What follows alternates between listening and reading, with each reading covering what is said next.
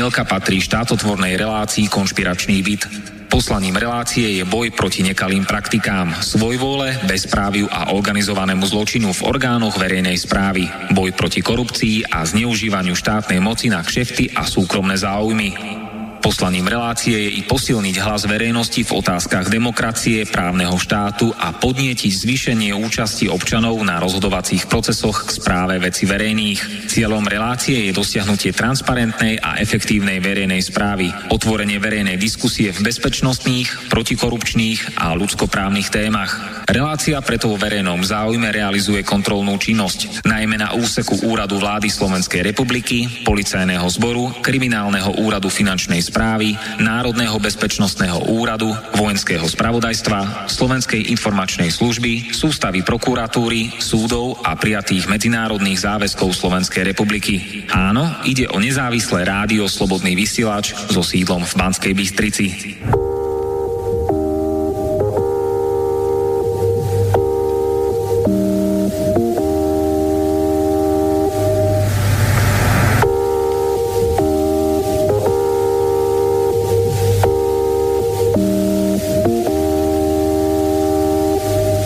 Pekný štvrtkový večer prajem všetkým, ktorí si zapli Rádio Slobodný vysielač. Počúvate 47. časť relácie Konšpiračný byt. Moje meno je Martin Bavolár. Dnes máme 26. oktobra 2017. Je dôležité šíriť slova pravdy a šíriť dobro v tomto čase neslobody a totality. Preto ľudia, pomáhajme si všetci navzájom, podporujme sa, nebuďme lahostajní a bez záujmu. Lebo ide o to, aká bude naša republika a teda ide o nás všetkých, ide o našu budúcnosť. Vítam v dnešnom konšpiračnom byte hostí Simonu Šubertovú, Slovenku, žijúcu v Španielsku. Študuje na univerzite v Palme de Mallorca ekonomiku a politickú komunikáciu a je aj bojovnička za ľudské práva. Dobrý podvečer, vítam všetkých poslucháčov Slobodného vysielača. Ďakujem. Ďalšia Miroslava Večerová, aktivistka v oblasti svetového finančného systému. Pekný deň prajem všetkým poslucháčom a inžinier Sergej Kováčik, stredoškolský učiteľ, geopolitik, politický analytik a bývalý vojak. Dobrý večer, milí poslucháči. A možno prídu aj ďalší hostia do relácie Konšpiračný byt, ktorá je otvorená pre každého.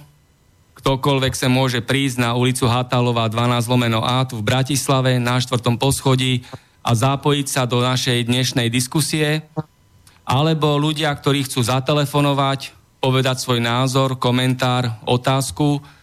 Priame telefónne číslo do štúdia je 0950 724 963 alebo kto radšej píše, napíše si na mailovú adresu studiozavináč slobodnyvysielač.sk A o čom sa dnes budeme rozprávať?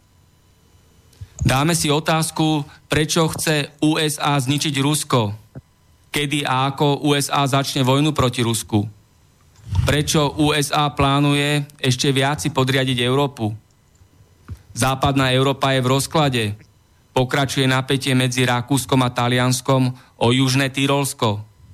Belgicko má problémy. E, je v štádiu rozpadu kvôli rozporom Flámov a Valónov a rozpadne sa aj Veľká Británia, ako kedysi Sovietský zväz?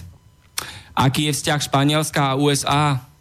Aký je vzťah Španielska a Veľkej Británie v otázke Gibraltaru? Zostane Španielsko v NATO a Európskej únii? Povieme si o dodržiavaní ľudských práv v Španielsku. Ako fungujú úrady, súdy a policia v Španielsku? A bude v Španielsku opäť občianská vojna? Čo bude následovať po zakázanom referende v Katalánsku? Pridá sa aj Baskicko? Aký je islamský terorizmus v Španielsku? A ako ďalej s islamskými kolonizátormi v Európe? zvládnu túto situáciu úradníci v Bruseli? A povieme si Rakúsko a Česká republika po voľbách. No a ďalšia téma je svetový finančný systém a kryptomeny. O čo tu naozaj ide, čo sú to kryptomeny a aké majú svoje miesto vo svetovom finančnom systéme. Tak začneme najskôr s našou hostkou v Španielsku. Simona, povedz nám, aká je tu, alebo povedz nám tu v Bratislave na Slovensku, aká je situácia v Španielsku, v Katalánsku a celkovo, ako to tam vnímajú ľudia a aká je prognóza, ako sa to bude ďalej vyvíjať. No, tak dobrý večer ešte raz, alebo podvečer. tak ja by som, no len v krátkosti, ja by som to chcela vlastne povedať tu, že čo sa týka toho Katalánsko, Katalánska, hej, e, čo, sa čo sa deje v Katalánsku a jedno s druhým, ako to je. No vlastne Katalánsko zažíva jednu z najväčšiu sociálnu a politickú krízu. Hej, kvôli čomu? Hej, kvôli hospodárskej kríze, pretože vlastne uh, mnohé firmy, ktoré sú tam, tak sa presúvajú do, do vlastne do iných častí Španielska. Áno, a tým sa tam vytvára hospodárska kríza. Kvôli tomu oni sa chcú osamostatniť, lebo proste boja sa o peniaze peniaze. Hej? Takže uh, a ešte čo by som chcela k tomu povedať, uh, no je, vlastne to je tak, že Uh, tam sú vlastne všetky strategické firmy v Katalánsku. No a uh, oni, sa, oni, sa, oni sa proste boja vlastne o to, že, že, by, že teda Španielsko sa bojí o to, že by prišli ako o veľké financie. Áno. Takže Takže takto. No a... Ja sa spýtam, rešpektuje Madrid uh, názor ľudí, ľudové hlasovanie v Katalánsku? Aká je vôľa obyvateľov Katalánska? No, to je takto tu Španielsko, že oni sú, oni sú rozdelení na provincie, no a Katalánsko je provincia momentálne, ona patrí k Španielsku. No a čo sa týka Madridu, prezidentom je vlastne Mariano Rajoy, áno, a vlastne on to nedovolí, pretože, jak som povedala, tam sú tie všetky tie, tie strategické firmy sú tam postavené a, a oni vlastne ťahajú celú ekonomiku, áno, e, v Španielsku lebo vlastne na, na juhu Španielska je Andalúzia a tam má väčšinou, tá, tam sú väčšinou len polnohospodárske, tam, tam sa žíva teda polnohospodárstvom.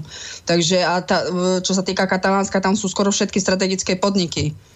Takže, tak, takže Katalánsko no, viac menej má ekonomický motív.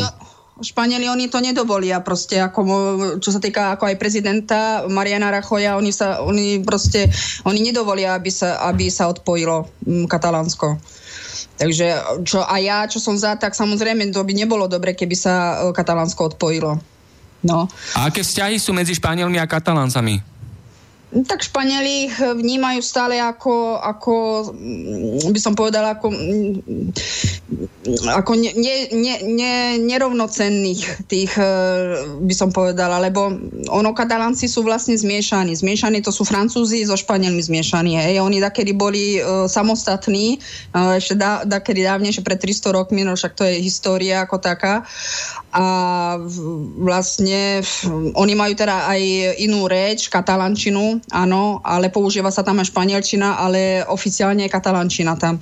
Takže a čo sa týka ako Španielov, tak čo ja viem, moc ich nemajú radi, no.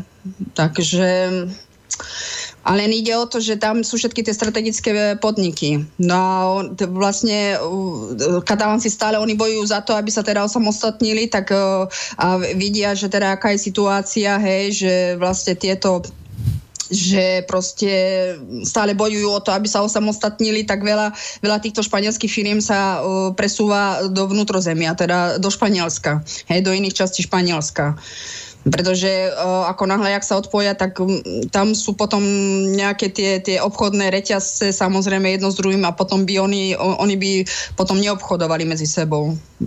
Tam by boli väčšie, väč, väčšie dáne sa mi zdá a takéto, proste tam e, sú, sú tam väčšie náklady potom. A ďalšia situácia, Baskicko. O, vieme, že Baskicko tiež dlhodobo sa usiluje o väčšiu autonómiu, no, respektíve samostatnosť? No, momentálne je ticho Baskicko, momentálne je ticho, lebo to je tiež súčasť teda Španielska, ale čo viem, tak momentálne je ticho. Takže možno oni asi čakajú, e, jak, jak, jak, jak sa vyvinie situácia v Katalánsku a možno potom, potom oni asi sa budú chcieť odpojiť tiež. No, a ja sa spýtam, ďalšia otázka je Gibraltar. Gibraltar patrí Veľkej Británii, ale Španielsko sa s tým stále nezmierilo, hej? Je napätie medzi Španielskom a Veľkou Britániou. Ako to teraz vníma Španielsko, keď Veľká Británia vystúpila z Európskej únii? Usiluje sa Španielsko o znovu vrátenie Gibraltaru? Áno, samozrejme, stále sa usiluje, pretože to je na území Španielska. Tak samozrejme usiluje sa, áno. Neviem, toto som si moc nenaštudovala, tieto veci, ale čo viem, oni stále, stále bojujú tiež o to, aby sa im vrátilo. A... Ja, ako vrátilo to územie. Áno, áno. Takže, takže ale čo viem, uh, dokonca Anglicko, dokonca Anglicko vyhlas, že vyhlasuje vojnu proti Španielsku. Lebo to kvôli tomuto, lebo oni proste tiež si ne, nedajú. Tam sú veľké, tam sú tiež veľké, uh, by som povedala, daňové úniky tam sa, a v tej časti sa inak neplatia dane, ako čo sa týka, týka sa to inak Kanárskych ostrovov a týka sa to aj tohto Gibraltaru, tam sa to totiž to vôbec neplatia dane. Hej? A tam preto sú tam veľké ako daňové úniky. Samozrejme aj cez e, Kanárske ostrovy, aj cez ten Gibraltar. No, takže kvôli tomu. No, a ako, ako, aký vzťah majú Španieli k Severoatlantickej aliancii a k Európskej únii?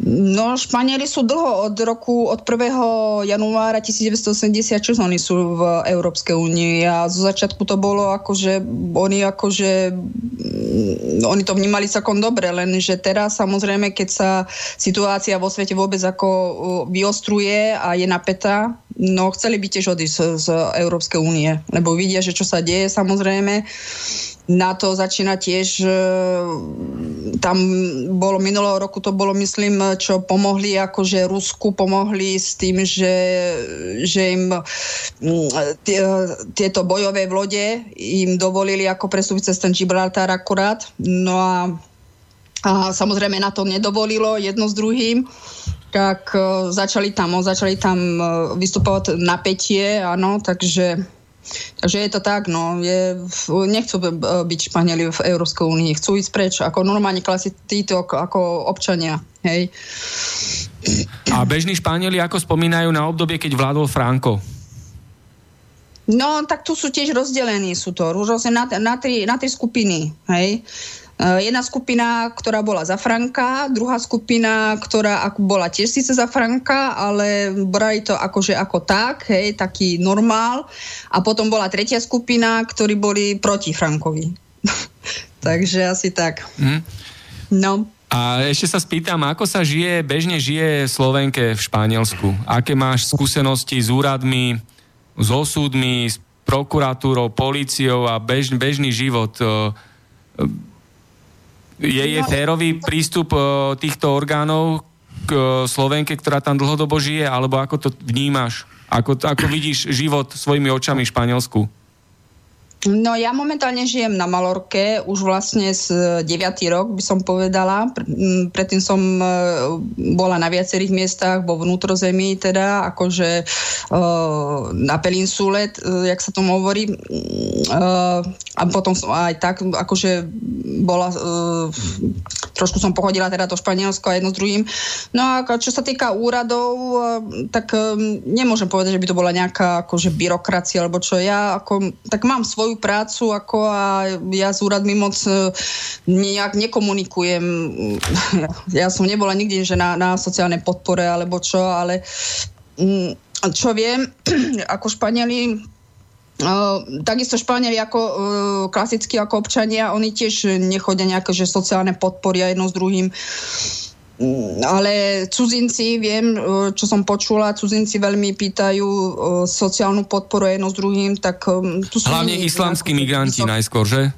No, tak boli aj predtým imigranti, no, boli tu aj predtým, akože, však oni, oni majú skúsenosti s týmito cudzincami v Španielsku. No a tak Španieli sú takí, že im dajú. No, ako, no a ako, takí, aká, je situácia, aká je situácia islamský terorizmus a Španielsko? Vieme, že boli islamské útoky aj v Madride, aj v Barcelone. Ako to no. tam vyzerá? Viem, že boli tam, ja neviem, ja som na Malorke, hej, tak tu je ticho, tu je kľud, lebo uh, tak uh, snažia sa vlastne uh, týchto utečencov všetkých posielať preč, lebo že vraj aj tu ako pri, prichádzajú loďami samozrejme na čierno, ale um, ono to kontrolujú vlastne, lebo toto je ostrov maličký, áno, Malorka je veľmi maličký ostrov a tu sú vysoké kontroly, ako policajti uh, veľmi prísno kontrolujú tu. Takže, lebo to Malorka um, je vlastne dosť um, svetoznáma. Um, Turistika? No, tu je veľká, turisti- veľká turistická zóna, je tu, tu prichádzajú týždenne, tu prichádzajú 3-4 veľké, veľké lode ktoré majú, každá loď má okolo až 10 tisíc turistov. Takže oni toto, oni, preto sú tu vysoké kontroly na to, hej. Takže, a to sú väčšinou turisti buď z Ameriky, potom, a vlastne z celého sveta, hej, a tiež aj z Ameriky, samozrejme. Takže, a sú tu samozrejme zóny e, Nemcov, sú tu zóny Angličanov, áno, takže oni preto, preto to kontrolujú. Takže, čo sa, a čo sa týka vnútrozemia, tam tiež to je, ale tak Neviem, no to... Tak sú, čo viem, čo som sa pýtala, až to bude, že, až to bude naozaj na ostré nože, tak e, Španieli povedali, že pôjdu do boja. Budú bojovať. No. Uh-huh, No, takže mm, aj majú strach z toho, ale... Tak sa veľmi povedal... nespoliehajú, nespoliehajú sa veľmi na Brusel, ako úradníci v Bruseli zvládnu tento, no, túto inváziu nie, islamských kolonizátorov? Nie, vôbec nie, nie, nie. Španieli, špa, oni, oni sú dosť hrdý národ, Španieli. Hej, a oni akože na, také, na Brusel a toto, oni sa vôbec nespoliehajú. Mm-hmm. Takže, no. Dobre, zatiaľ ďakujem, Simona. Ja teraz sa spýtam Sergeja, čo Mar- USA a Rusko? Čo sa tam vyvíja? Alebo chceš niečo doplniť, Do, Simone? Doplnil by som k Simone len jednu vec, že ten dvojitý meter Európskej únii. Kosovskí Albánci bez referenda ukradli Kosovo. Dodnes zakázaný dokument, ulópené Kosovo. E, na Donbase označení separatisti, tiež občania Ukrajiny, tam to v poriadku nie je. Česko a Slovensko, Slováci neboli separatisti. Madrid Španielsko, pozri sa, čo urobila Európska únia. Povedala, že to je vnútorná záležitosť Španielska, že si neželá žiadne otrhnutie a ďalší región. Takže tam zase dvojitý meter. Čiže vlastne politika Bruselu je každý deň dvojitý meter. Na všetko. A komu to vyhovuje takáto dvojitý prístup? No jednoznačne to vyhovuje pánovi Junckerovi, pánovi, páni Merkelovej, pánovi Taskovi a reprezentantom Európskej únie, ktorí sú vlastne len poskokovia Washingtonu. Nič viac a nič menej. Takže hlavné mesto Európskej únie je Washington. Vždy bol. To sa vlastne odzrkadluje aj v politike vo vzťahu k Rusku. Na jednej strane si Nemci potiahnú vlastnú rúru po podbaltské more a tešia sa z toho, už druhá veľká, že si môžu dodávať plyn. Slovensko nesmie obchodovať s Ruskom. Alebo vezmime si nedávno americké uhlie dovezené z Ameriky, z Filadelfie, predané Ukrajincom za americké ceny. Tá istá loď sa potom otočila, išla do Ruska, zobrala ruské uhlie a predala ho za americké ceny Ukrajincom. Takže vieš, zase dvojitý meter, zase je všetko v poriadku, hlavne, že sa zarába a že sa dolár kešuje. To je to najdôležitejšie. No a vo vzťahu k Rusku. Nemci si robia... Prosím? Nie, že môžem vstúpiť Áno, nech sa páči, do, do, do, do debaty. Uh, vlastne Slovensko má jednu, uh, jednu vlastne záležitosť, že nie sú samostatní. Nemajú ani plyn, nemajú nič. To je, to je najhoršie. A Špani, Španieli majú aj svoj plyn, inak uh, tiež vlastne berú, a oni berú ale od Afriky plyn, hej, ale majú aj svoj plyn.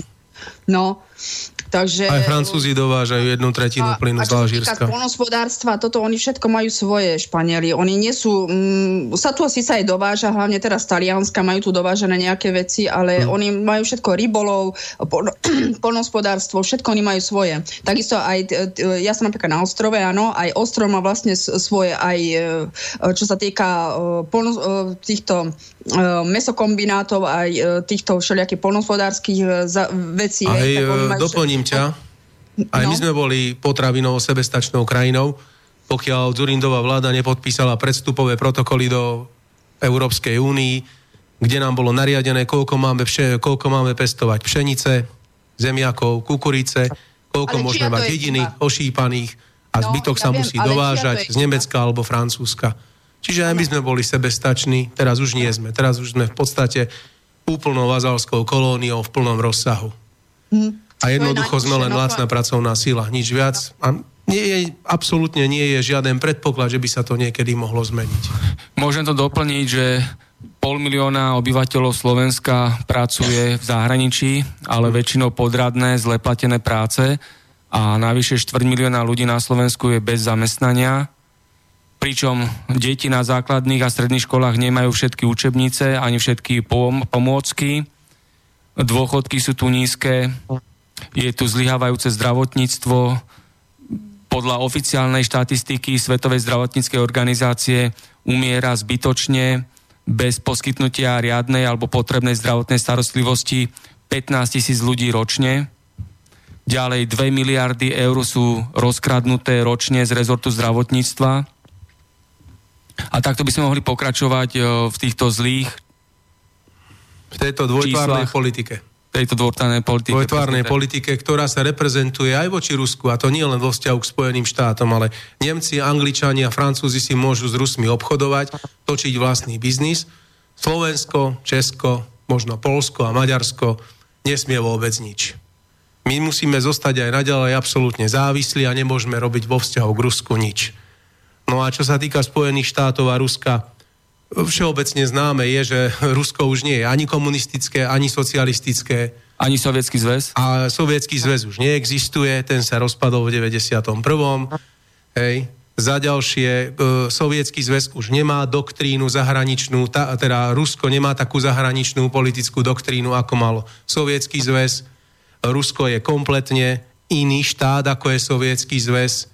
Je to Ruská federácia vo vzťahu k ostatným zväzovým republikám má a chce mať e, permanentne priateľské vzťahy, že jednoducho dneska Amerikou zaplatený politický prevrat na Ukrajine, hej, tzv. Majdan, do ktorého investovali 5 miliard dolárov plus minus, však to sú všeobecne známe fakty, tak sa nemožno diviť, že Spojené štáty majú voči Rusku stále nepriateľský postoj.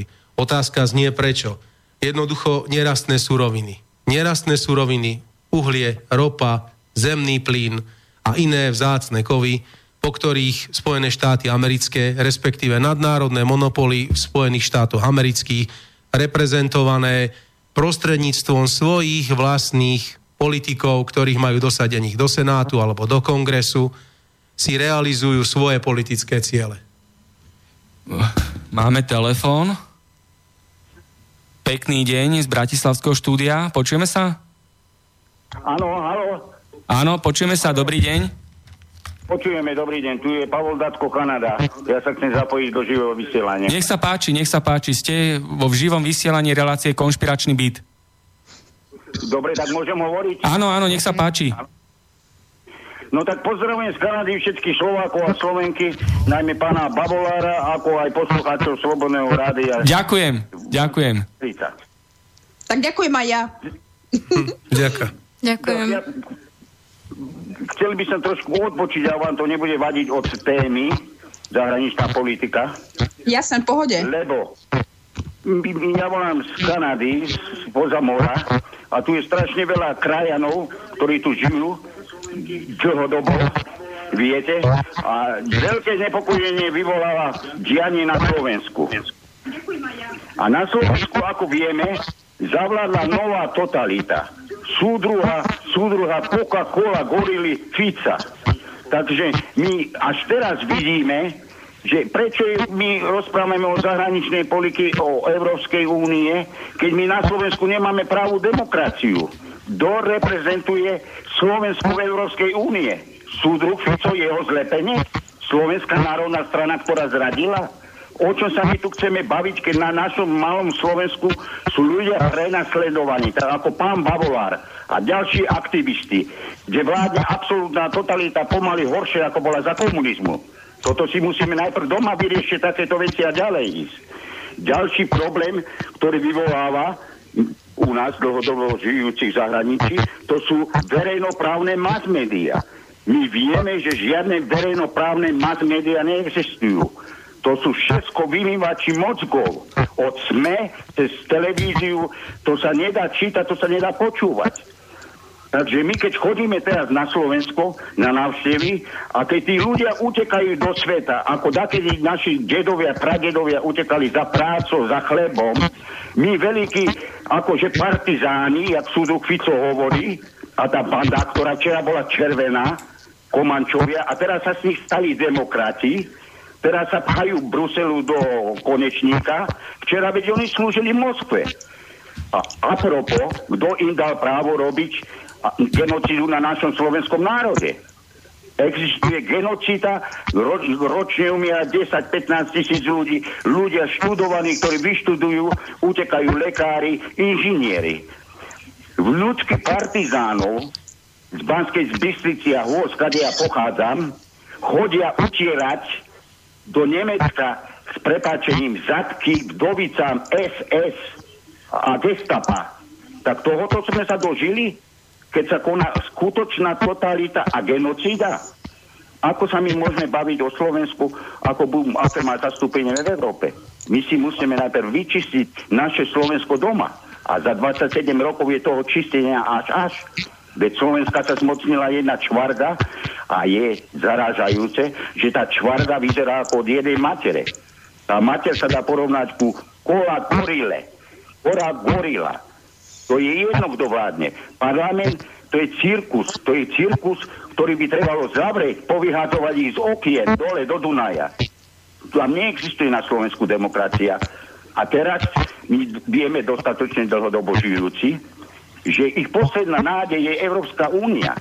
Oni myslia, že Európska únia a NATO bude chrániť to, čo oni ukradli spoločne s ich spoločníkmi zo zahraničia. Zahraničie, západná Európa ona neprivatizovala, nekup, nekupovala nič. Oni to dostali za darovaciu cenu a Slovákom napluli do očí. Takže na Slovensku, našom malom, milom, musíme si najprv vyčistiť naše Slovensko a potom následne začneme reprivatizovať. Tento stav sa nedá udržať. Toho, čo sa zmocnili títo governor politici, oligarchovia, to je stav krátkotrvajúci. Tým sa toto nevyrieši, nemáme nejakú možnosť ani právo hľadieť našim deťom, vnúkom do očí. Lebo konať genocídu, rozkladnúť štát, rozkladať ho a neustále horšie ako za totality sa chovať a hovoriť, my máme demokraciu, my si tu žijeme. No, no, no, to nie je pravda. Ľudia opúšťajú Slovensko, mládež, mládež, Slovensko vymiera študovaní ľudia odišli, doktori odchádzajú, inžinieri, elita odchádza. A teraz nám ešte Európska únia nadiktuje, nadiktuje, aby sme my tam opatrovali nejakých e, moslimánov. Kto im dá to, toto právo? Bruselu. Kto reprezentuje Brusel? E, kto?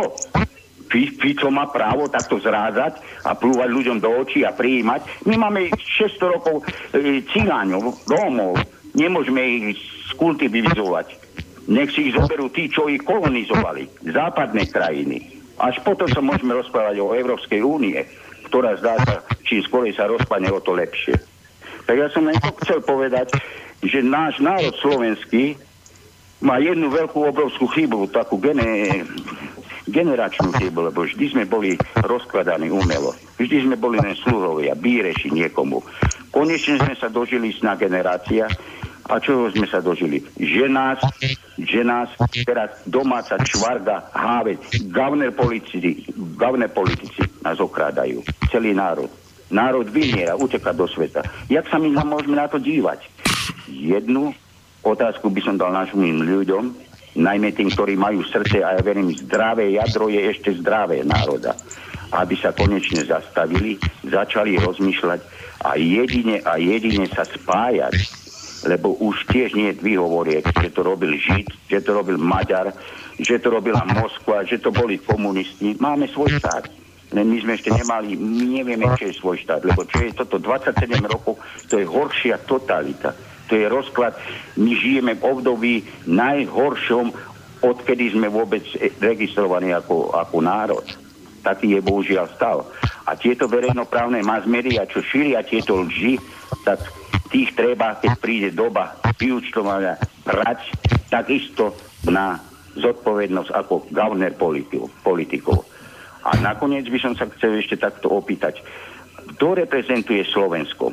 Táto vláda nemá mandát na túto zradu. Oni, nezrad, oni nevládnu, ale zrádzajú. To je zrada SR Slovenskej republiky.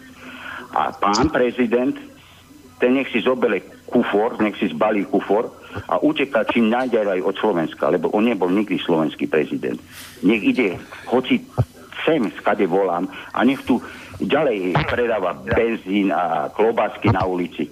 On si nezaslúži byť prezident, lebo on je jedna obrovská veľká hamba Slovenska a je to vojnový štvát, ktorý štve Slovákov proti našemu ruskému bratskému národu. Ďakujem, to som chcel povedať. Ďakujeme aj my z Bratislavského štúdia za ľudia, váš príspevok. Bratia, ľudia, bratia, moja posledná, s čím sa rozlúčim. Zastavme sa konečne, netriechtime sa medzi sebou jadro národa je zdravé. Treba vytvoriť národný nejaký blok a tak zvrhnúť týchto glavných politikov a pochytať ich a súdiť a konfiškovať nielen im, ale im najbližším rodinám, do, ja by som povedal, do štvrtého kolena to, čo nakradli. Prajem všetko dobré, do počutia a vďaka, že Slobodný vysielač umožňuje takúto reláciu a konšpiračný byt, počúvame po celom svete. Aj my ďakujeme. Ďakujeme aj my z Bratislavského štúdia. Všetko dobre do Kanady. Ďakujeme. Ďakujeme, dovidenia. Ďakujeme. Martin, chcel by som e, len doplniť toho pána, že Slovensko nemá žiadneho prezidenta a takže ho vlastne ani nemôžeme označiť za vlasti zradcu, pretože je to len obyčajný agencia jej so svojím služobným číslom a jednoducho je platný svojim chlebodarcom. My nemáme prezidenta. To je človek, ktorý len plní pokyny americkej ambasády. Nič viac a nič menej. Ale zaujímavé je, ako sa zhodol a spojil Fico s Kiskom, keď poslali našich pozuby ozbrojených vojakov na východnú frontu k ruským hraniciam. Lebo Rusko je agresívne, nie? Práve preto má NATO 800 základní po celom svete a okolo celého Ruska, ale Rusko je agresívne ako povedal slovutný pán docent Klus, že tak e, Rusko je agresívne, lebo si cvičí na svojom území. Preto my musíme ísť okolo neho. Nie, tento pán mal vo veľa veciach pravdu, čo zatelefonoval. No a sa ťa spýtam, Sergej, a prečo Spojené štáty americké si stále viac a viac chcú podriadiť celú Európu?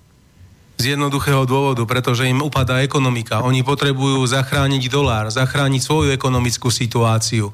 Oni toto potrebujú absolútne najviac na svete. Ich ekonomika je s prepáčením v stračkách. Oni sú na tom zle. Oveľa horšie ako Európska únia a tisícnásobne horšie ako Rusko a Čína.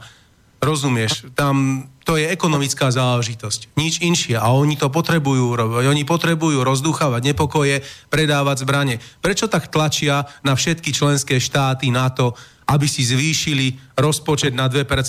Pretože treba kupovať zbranie treba im rozbehnúť tú ekonomiku. Rozumieš? Nevyprovokovali Rusko k agresívnemu vojenskému konfliktu na Ukrajine, ako dúfali. Nevy... To je všetko. Máme ďalší telefonát na linke. Pekný deň zo štúdia Bratislava.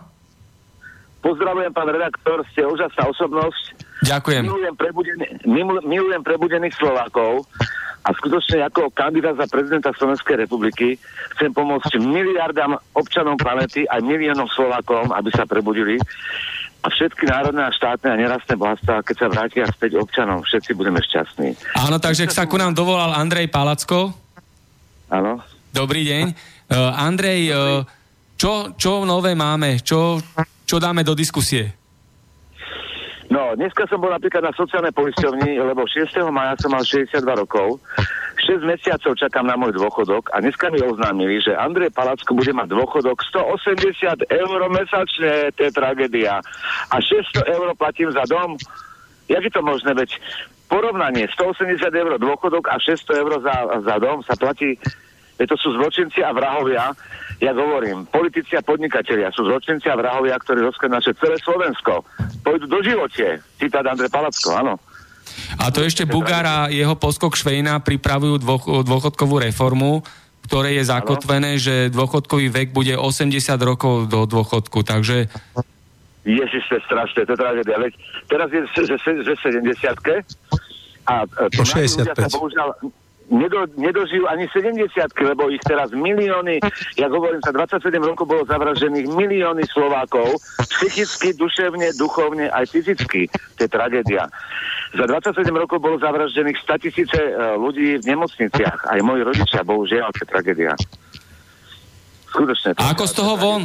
Čo, čo treba spraviť, aby sa neopakovala táto genocída, novodobý holokaust?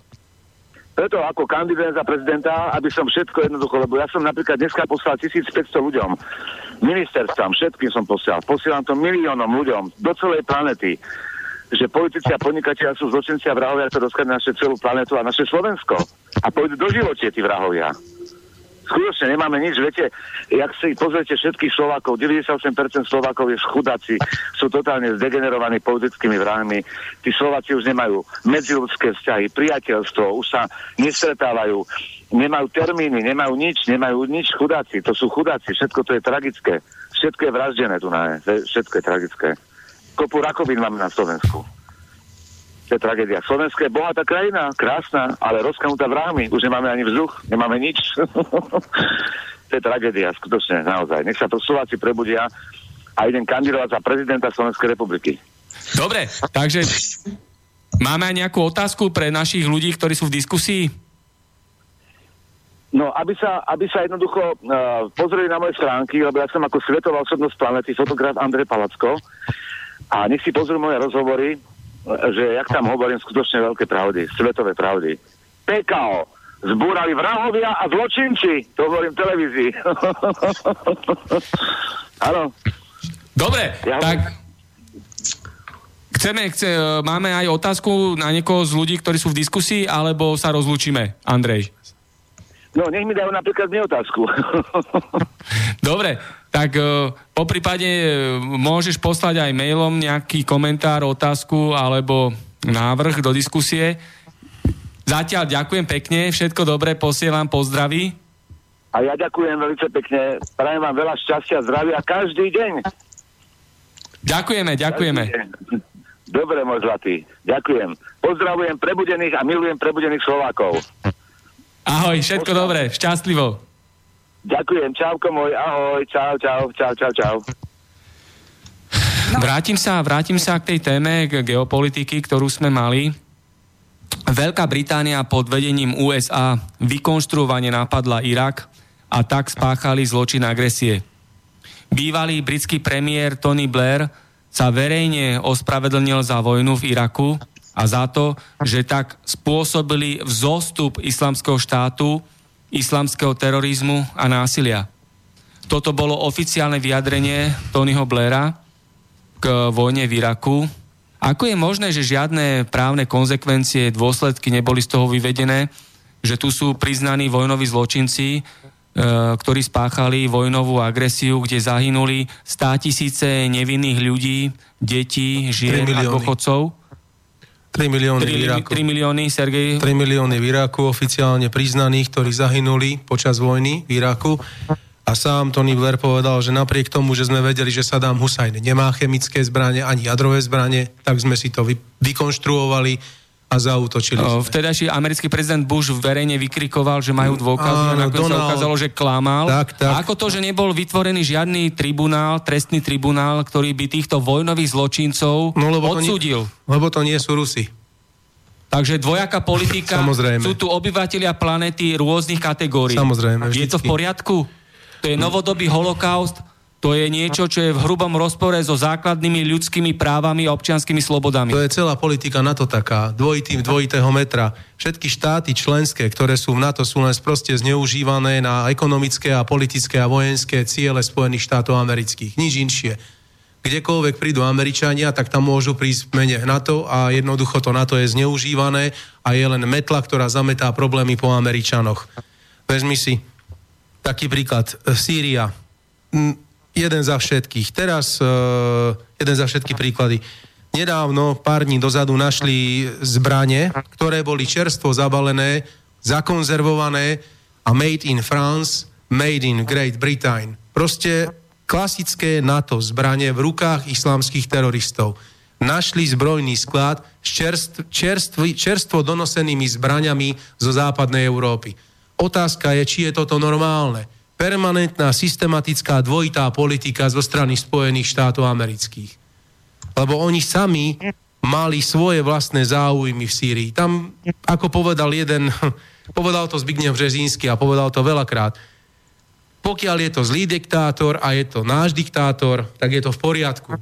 Pokiaľ je to diktátor, ktorý nie je náš, tak to v poriadku nie je.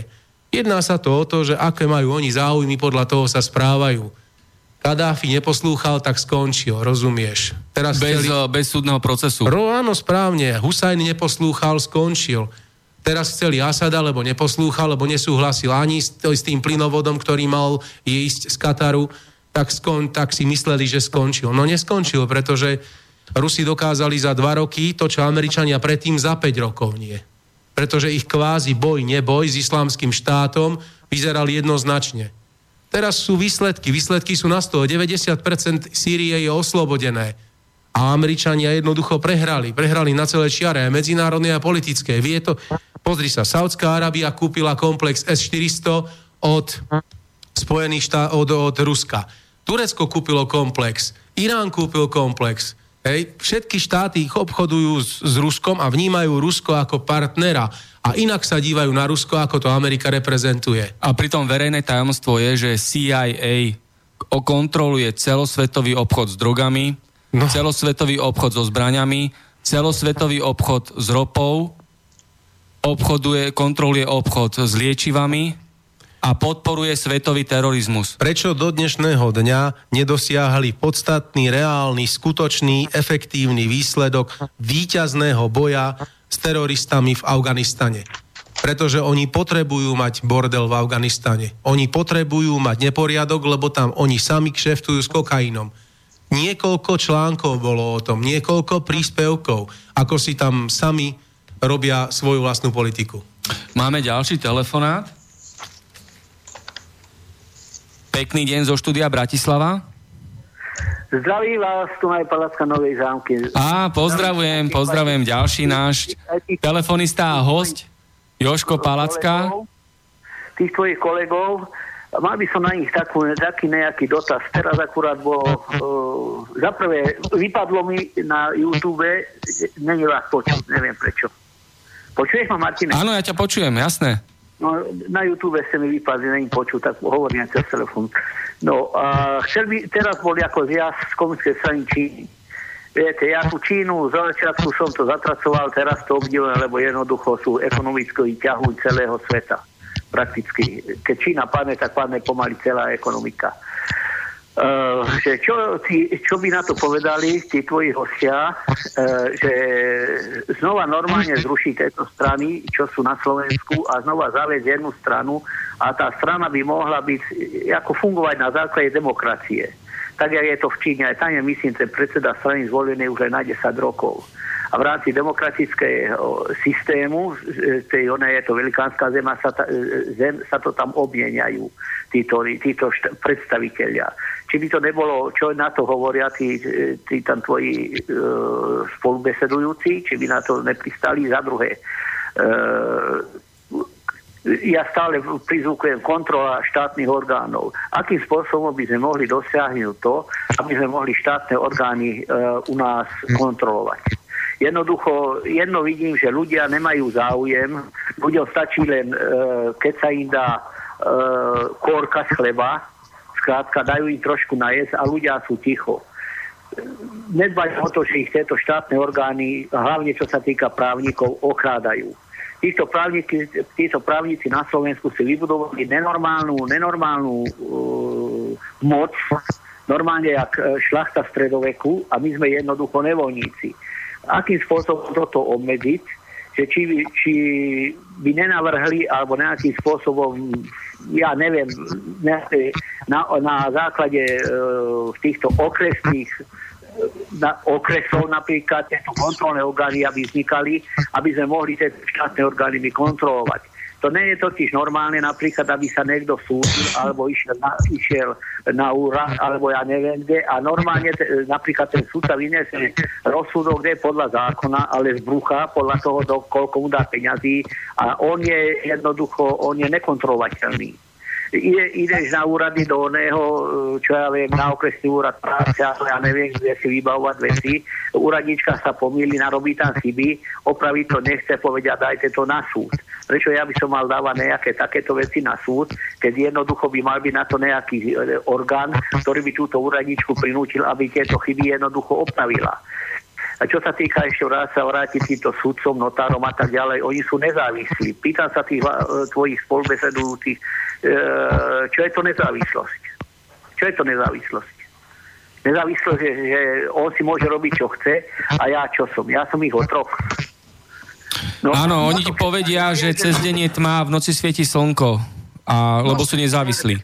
Ja Môžem ja? Celý... Môž... Áno, nech sa páči, Simona. E, e, ešte, ešte jednu, potom ja položím, budem počúvať, dúfam, že mi to za ten čas naskočí. Ja, ja viem, že e, Slovensko ani tento svet e, jednoducho nespasí, to je samozrejme, Slovensko, Slovensko je malá krajina s týmito onými, s týmito korporáciami, s celosvetovými hýbu tí, čo majú veľmi veľa peňazí. Ale čo je najsmutnejšie, že jednoducho obyčajný človek, lebo obyčajný človek vytvára hodnoty v tejto zemeguli, vytvára hodnoty na tomto Slovensku. Jednoducho je braný jak, jak na zem a vždy, keď k volačomu dojde, že títo vyššie postavení, trošku, čo sú najvyššie stupni postavení uh, ľudia, jednoducho uh, takýto jednoduchý človek proti nemá šancu uh, sa dovolať či pravdy, či spravodlivosti, či práve uh, tohto uh, spravodlivého rozsudku. Jednoducho, my tu nemáme, my sme tu braní jak nula že čo na to tí tvoji, tí tvoji spolubesedujúci, že, alebo čo by akože navrhli, alebo či by sa volá, čo nedalo s týmto, s týmto národom na Slovensku robiť konečne, aby sa rozhýbal a niečo v prospech seba robil lebo jednoducho nerobí absolútne nič. Len toľko. Ďakujem vám. Majte Ďakujeme, všetko dobré, do nových zámkov. No, nech sa Simona. Simona, nech sa páči. No, ja sa, ja sa teda, one, ja by som sa teda vyjadrila k týmto veciam a čo povedala aj predtým e, ten pán Palacka, hej, vlastne k tej deštrukcii alebo demoralizácii ľudí a potom ešte aj potom vlastne, že čo je to, čo je to nezávislosť, Hej? A potom ešte aj e, vlastne, že uh, aké je riešenie jedno s druhým. No, ja by som chcela najprv, že, že čo, čo vlastne je príčina tohto všetkého. Áno, že k, k, ja by som chcela vlastne v takom zmysle, že kto založil CIA, uh, kto založil FBI, potom kto založil OSN, uh, vlastne tieto všetky tieto štruktúry, čo sú, čo sú založené, áno, kto ich riadi, hej, a prečo vlastne, prečo je takáto deštrukcia tejto celej zemeguli alebo celého sveta by som povedala. Zemeguli nie, lebo zem je plocha. no, takže uh, takto. Uh, no a čo som chcela vlastne týmto povedať? Že uh, kto vlastne riadi tento celý svet, áno? Takže uh, uh, kto, a tam je vlastne tam je táto celá táto príčina. Áno. A tým pádom uh, žiadny štát není nezávislý. Hej, žiadny štát, hej, aj Španielsko, aj Anglicko, všetci sú závislí na niečom. A kto to všetko vytvoril? Hej, áno, to, takže my musíme hľadať, my musíme hľadať koren tohto zla. Že prečo, prečo je ten svet takýto, aký je. Áno, prečo sú ľudia takí, akí sú, že proste sa nezaujímajú, že im stačí proste kúsok chleba, áno, hodiť im kúsok chleba a sú spokojní. Vlastne, lebo to, to všetko bolo vytvorené, uh, uh, by som povedala takto, Amerikou, lenže Amerika je pod kým? Amerika totiž to spadá pod Vatikán. A Vatikán je, cel, je vôbec celá príčina ako tohto celého zla, tohto zla vo svete, čo je. Vatikán. Vatikán všetko vytvoril. Vatikán. Áno. Čo je nezávislosť? Nezávislosť je sloboda, lenže sloboda je, keď je niekto zodpovedný, jak sám za seba, tak vôbec za, za, ako za, za, za celé okolie a ako sa človek správa, a aký má charakter a jedno s druhým. A vlastne to je, to je tým spadá vlastne tá nezávislosť. Áno, len, lenže ľudia nie sú, nie sú nezávislí. Ľudia sú mm, nezodpovední sú, áno, ale kto im, kto im vlastne bolo, kto im vlastne zobral tú zodpovednosť, tú, tú ľudskú zodpovednosť, kto im zobral? No, mm, systém. Systém im zobral uh, tú ľudskú zodpovednosť. Takže uh, a to, vlastne, uh, to bolo vlastne, tieto, tieto štáty sú, čo vytvorili ako Vatikán, čo vytvorili tieto všetky tieto štruktúry, čo sú vo svete, hej, tak o, oni mali za úlohu v každom štáte demoralizovať ľudí. Áno, ja som to rozpísala inak aj v článku. Je, uh, sú, sú tri základné štádia uh, na vytvorenie vlastne týchto vecí. Hej. Demoralizácia je destabilizácia a potom je, vlastne, uh, potom je kríza. Vlastne štyri, štyri, som sa pomýla, štyri fázy, hej, štádia. A potom je normalizácia. My sme vlastne teraz v štádiu, by som povedala, destabilizácie a krízy. A normalizácia bude, to bude nastolenie nového svetového poriadku. Uh, všetko to toto speje k novému svetovému poriadku, čo sa teraz deje. Nech sa páči, Sergej.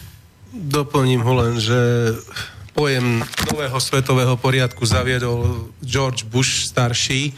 S tým vlastne on otvorene vystúpil na valnom zhromaždení v OSN a sám povedal, že bude potreba zaviesť nový svetový poriadok a vlastne on je jeden z autorov pojmu New World Order. Nie je to nič nové, je to v podstate vec, ktorá už sa dlhodobo v Amerike pertraktuje a rieši sa smerom k Európe a vlastne ku všetkým svojim bývalým kolóniám. A na toho pána chcem reagovať, čo volal. Čína je stále oficiálne socialistický a komunistický štát. Keď zvolili Xi Jinpinga znova za prezidenta a za predsedu strany, tak tam zahrala internacionála a súdruhovia zazdravili. Takže v podstate oficiálne je komunistická, oficiálne má aj takú doktrínu a oficiálne sa aj takým spôsobom stará o svojich občanov. Svojím spôsobom je to tak, že India má tiež miliardu obyvateľov, miliardu sto. Ale sú tam ľudia, ktorí sú nezamestnaní, sú tam ľudia, ktorí umierajú od hladu, sú tam ľudia, ktorí sú vraždení a prenasledovaní. Čína oficiálne nemá hladomor ani chudobných. Aj ten najposlednejší občan tam má právo v zmysle zákona na prácu. Čiže je tam dodržiavaný určitý ten systém socialistický. Aj keď je to jedno veľké ale. Čína zabezpečuje 28% hrubého domáceho produktu Spojených štátov amerických. Tretina firiem amerických sídli v Číne. Nie je to len kvôli daniam, ale predovšetkým kvôli ziskom. To znamená, Čína si na druhej strane uvedomuje, že aby sa mohla stať superveľmocou, ku ktorému, ku ktorému cieľu ona smeruje, nie len vojensky, vojensky na tom pracuje s Ruskom, tak ekonomicky a politicky na tom pracuje aj so Spojenými štátmi americkými. Preto je to, ja by som nepovedal dve veľmoci na Zemi, Rusko a, a respektíve Spojené štáty americké, Rusko, ale tri, ktoré medzi sebou budú stále súperiť. Či už ekonomicky, alebo politicky, alebo vojensky, alebo vplyvy. Takže Čína, Čína si bude tak, ako každá superveľmoc, ktorou sa Čína chce stať, a možno, že už aj ekonomicky je 100% číslo 1, tak e, hladí si predovšetkým svoje vlastné záujmy a tak sa aj bude dívať na všetkých ostatných. Na Európsku úniu sa v lepšom prípade bude dívať ako na partnera. Hej? V horšom prípade ako na budúcu kolóniu. Spojené štáty sa aj tak dívajú na všetky štáty na celej planéte ako na svoje kolónie a na svoje léno, ktoré im patrí a podľa toho sa správajú. Keď už s teba nič nemám, nepotrebujem ťa. To je normálne, účel svetí prostriedky. Nič viac, nič menej. Budeš poslúchať, pokiaľ budeš poslúchať a budeš pre nás potrebných, tak si ťa zaplatíme.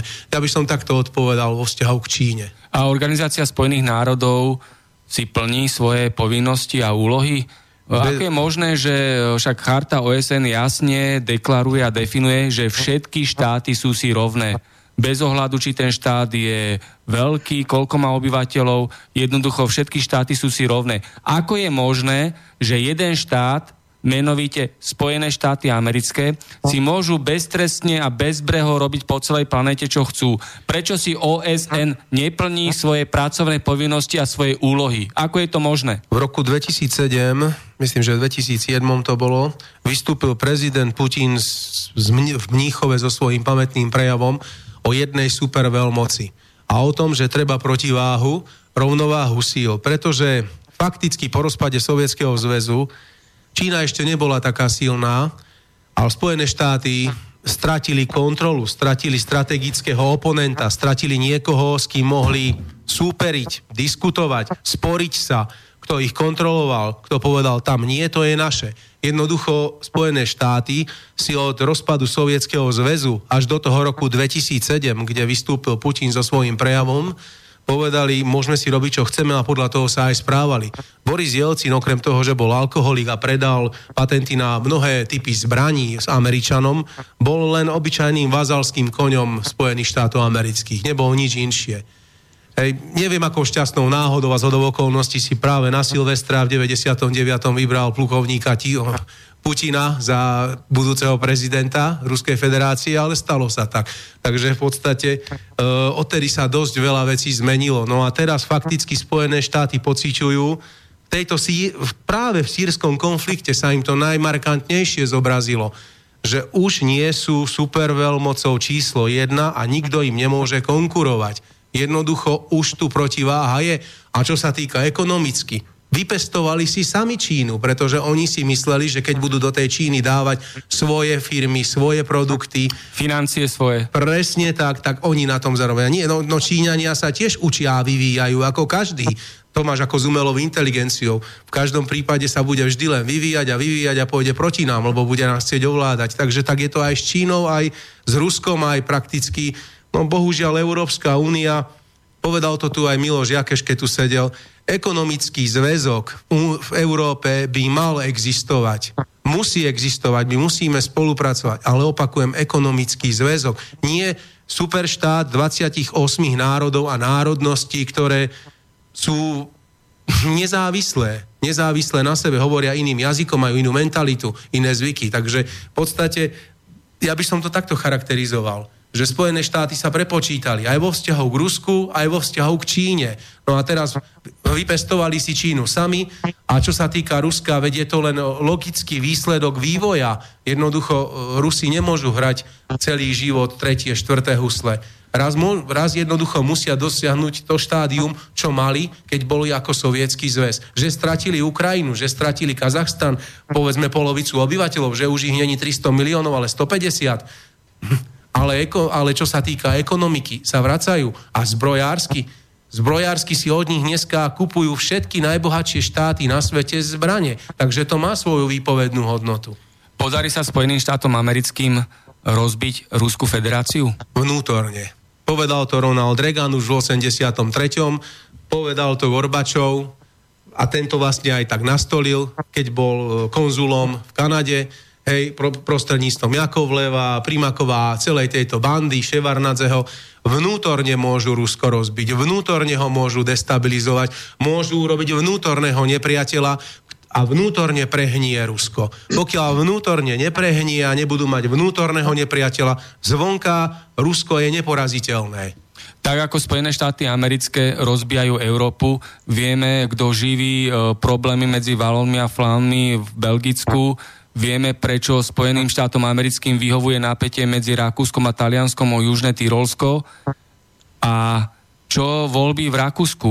Ako sa to zapáčilo Spojeným štátom americkým?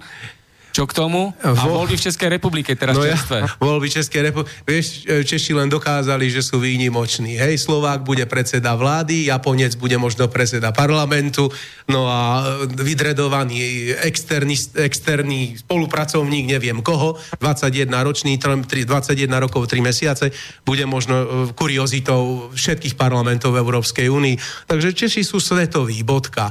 Hej, no a čo sa týka Rakúska, došla aj trpezlivosť s moslimskými imigrantami, rokami došla, do, došla im trpezlivosť s politikou otvorených dverí, takže len dúfam, že to aj dotiahnu do konca, lebo je to aj pre nás dobré. Doteraz nám kryl zadok len Viktor Orbán, teraz už ho budú aj Rakúšania, takže mohlo by to byť dobré. No.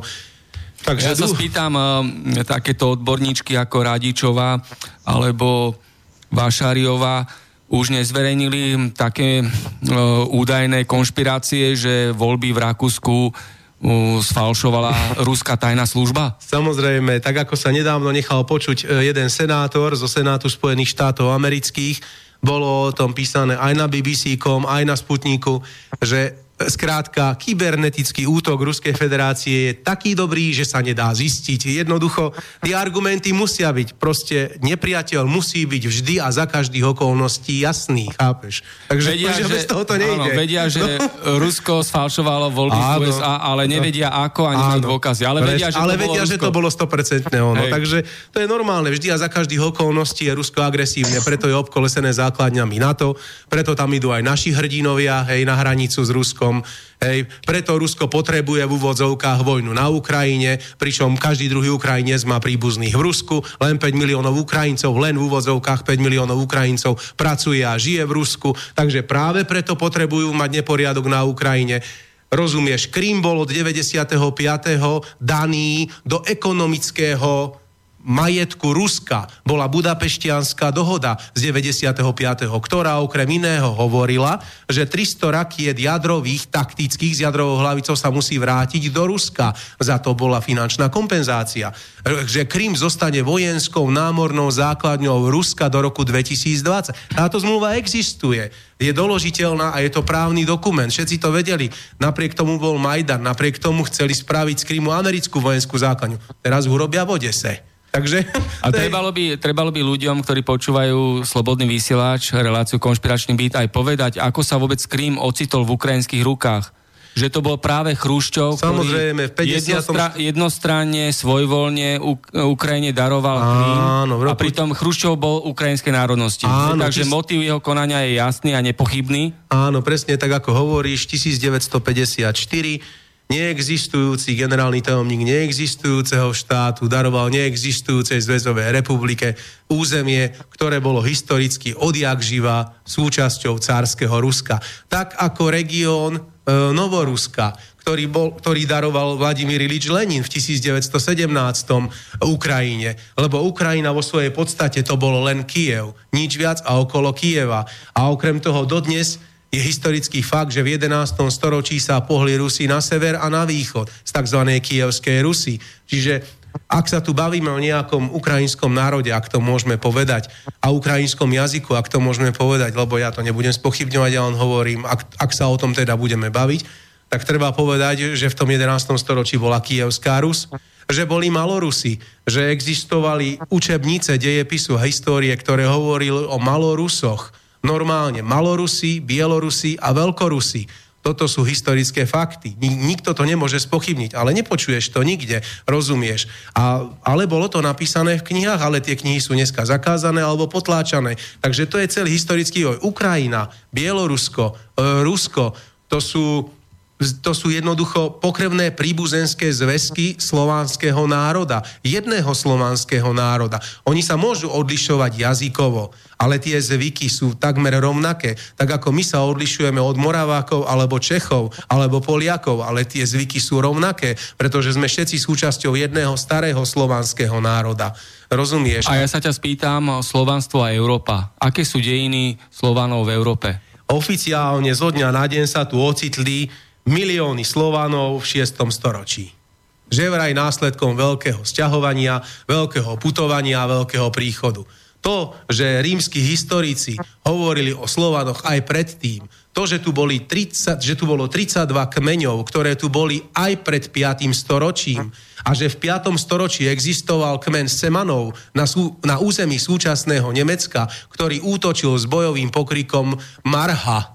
Marha, Ma, Samo Chalúbka napísal báseň Morho, tak to len doka- Jan Kolár, východné Nemecko, oblasť súčasného Saska. Prechádzal sa po cintorínoch a na hroboch boli slovanské mená. Jednoducho tí Slovania sú autochtónni, pôvodní obyvateľia stredoeurópskeho regiónu. Oni sem neprišli zo dňa na deň. Lenže ich bolo naozaj veľa. Tak ako už potom v 6. storočí uh, hovoria, Slovanov je veľa. Slovanov je veľa a Slovanov je nespočetné množstvo kmeňov. Ale len zo dňa na deň v 6. storočí. Takže oni tu boli, oni tu boli už aj predtým. Nedá sa zo dňa na deň, aby prišlo milióny ľudí. Rozumieš? To je vec, to je tiež historický fakt.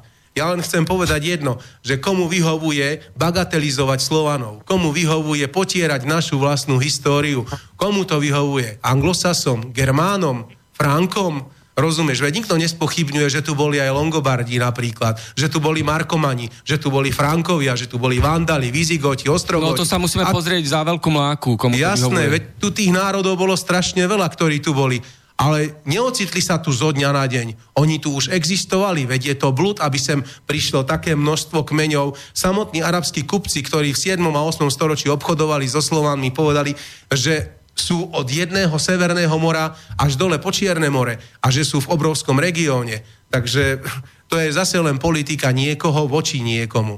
A čo, si, čo by som povedal ešte k tej Ukrajine a k tomu Krymu? Skrátka, uh, Rusko má obrovskú trpezlivosť s Ukrajinou. Rusko nepotrebuje vojenský zásah na Ukrajine. Rusko nechce bojovať s Ukrajincami. Pre Rusov sú Ukrajinci stále najbližší pokrvní príbuzní, najbližší bratia. A ne, nechcú to. A takisto Rusko nechce roz, rozštiepenú Ukrajinu. A kto živí tento konflikt? Kto tam posiela zbranie, vojnových poradcov, kto tam posiela peniaze a drogy. Cui bono, no, komu to prospeje? No, jednoducho tomu, kto má z toho len ekonomický dosah a vie, že Rusku môže uškodiť. A všetko, čo Rusku uškodí, je dobre len pre Spojené štáty americké. Pre nič inšie vedie to jednoduchá logika. Rozumieš? Dobre, kým sa spýtam na ďalšiu otázku, uh, naše spoludiskutujúce, chceme niečo k tomu doplniť?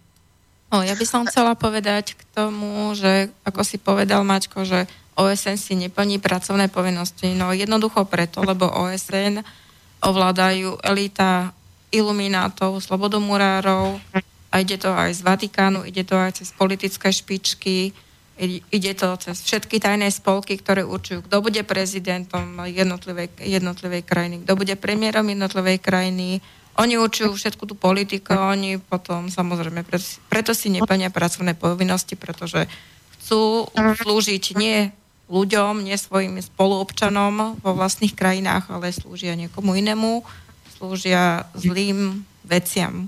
Takže Organizácia Spojených národov je falošná organizácia Áno, presne a jej dokumenty, ako je Charta, OSN a podobné, sú je len zdra papiera. Áno, pretože aj tak tie práva nie sú dodržiavané, aj tak sú porušované naše ľudské práva, nielen v našej krajine, ale po celom svete to vidíme, čo sa deje.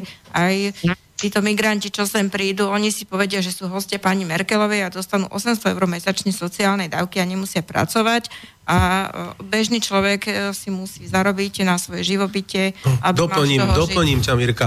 Predstav si hypoteticky, že by robotník z detvy, ktorý dostane 500 eur v čistom, no. zrazu zistil, že je tam niekto, povedzme hypotetický moslimský migrant, ktorý má sociálnu dávku európsku, podľa eurokomisára 1000 eur. Áno. Za nič. Áno. Tak zobere vidli trojky a vrazí mu ich do hrudníka. To je všetko. A nezabráni tomu ani 100 Ficov, ani 100 Zurindov, ani 100 Radičových, ani žiadne mimovládky, ani neziskovky. No keď ľudia tu majú 200 eurové dôchodky, ako bol predchádzajúci telefonát, že sociálna poisťovňa vyrúbila 180 eurový dôchodok, Áno ako je potom možné, že migranti, kde si budú dostávať 800 eur a viac. Hej? A pracujúci človek e, na strednom Slovensku alebo východnom Slovensku alebo kdekoľvek inde, ktorý drie smeny, nočné, poobedné, ranné, cez víkendy, zarobí 500 eur v čistom a musí živiť doma tri deti, Hej? Ako je toto? Je to v súlade s ľudskými právami? No lebo to nezaujíma žiadnu vládu v Európskej únii. Oni len poslúchajú tak, ako im vydajú rozkazy. Oni len plnia stanovené úlohy. Im je úplne ukradnutý ktorýkoľvek ich vlastný občan. Možno ho raz za 4 roky potrebujú, zmanipulujú, áno, zmanipulujú ho, urobia mu budlíky a musíš tohto voliť a tým je to ako vybavené. Ale to je veškerá starosť, ktorú títo ľudia urobia, nič viac. O, ľudia menej. potom ďalšie 4 roky pláču doma pri káve alebo v krčme bohužiaľ, pri pive. Bohužiaľ je to tak, vieš. Simona, ja sa ťa spýtam, o Španielsku je takáto podobná situácia medzi ľuďmi ako tu na Slovensku?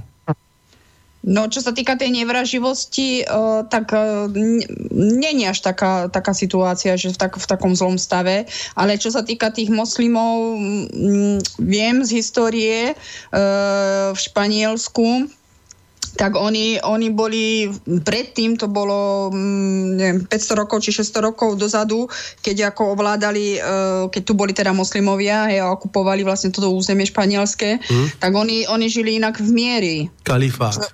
Hej, ale oni akože žili v miery, že, že tu neboli že nejaké boje, boli boje síce v Andalúzii, ale to až potom neskôr. Hej, ale zo začiatku oni žili akože v miery. Takže mm, a čo sa týka mm, teraz ako tejto situácie, mm, hovorím, no ja som hovorím ako v, na ostrove a, a čo sa týka ľudí, ako, tak oni žijú, mm, e, Španieli ako medzi sebou, oni si navzájom pomáhajú. Oni, to není taká nevraživosť medzi ľuďmi. Oni sú ako... veriaci, veriaci. E, katolická církev tam má najväčší vplyv, nie? Uh, tak áno, no, tak majú tu veľké, veľké oslavy, hlavne teda na, uh, jak na Slovensku je Veľká noc, tak uh, vlastne tuto v tej dobe je vlastne, to je Semana Santa, sa tomu hovorí, to je, že týždeň, uh, svetý týždeň, áno, v preklade. A vlastne celý ten týždeň oni majú v noci, tu majú veľké pochody kresťanské. To sú také, veľ, také veľké, tam majú na takých veľkých e, podnosoch, tam majú ako Ježiša Krista všelijaké tie a sviečky a toto proste oni také oslavy a to sú pochody po celom meste. V každom meste sú takéto pochody. Hej. No a vlastne vtedy sa nepracujú, o, deti asi celý ten celý, celý apríl nechodia do školy, hej, takže majú, majú tu prázdniny, hej. A ono ako trošku je tu, tu také voľnejšie a tí ľudia sú trošku tak bližšie k sebe a hlavne tie rodiny sa m, e, tak sú akože napríklad rozvody a sú, ale snažia sa akože v takom, e, v takom priateľskom vzťahu e, žiť, hej. Takže oni mm, nie sú, akože, nie sú takí rozpoltení ako napríklad v, v tom, na tom východe, na uh, východe, ako vo východných krajinách by som povedala, ako je Slovensko samozrejme, Česko a Rusko tiež. Takže, takže takto. Ja som chcela sa uh, vyjadriť vlastne k tým k tým, eh, eh, k tým sťahovaným národom, čo, sa, čo Sergej spomínal. No to je, ono je to takto s tým, s tým sťahovaním. Eh, národy ako také vznikli z jedného národa.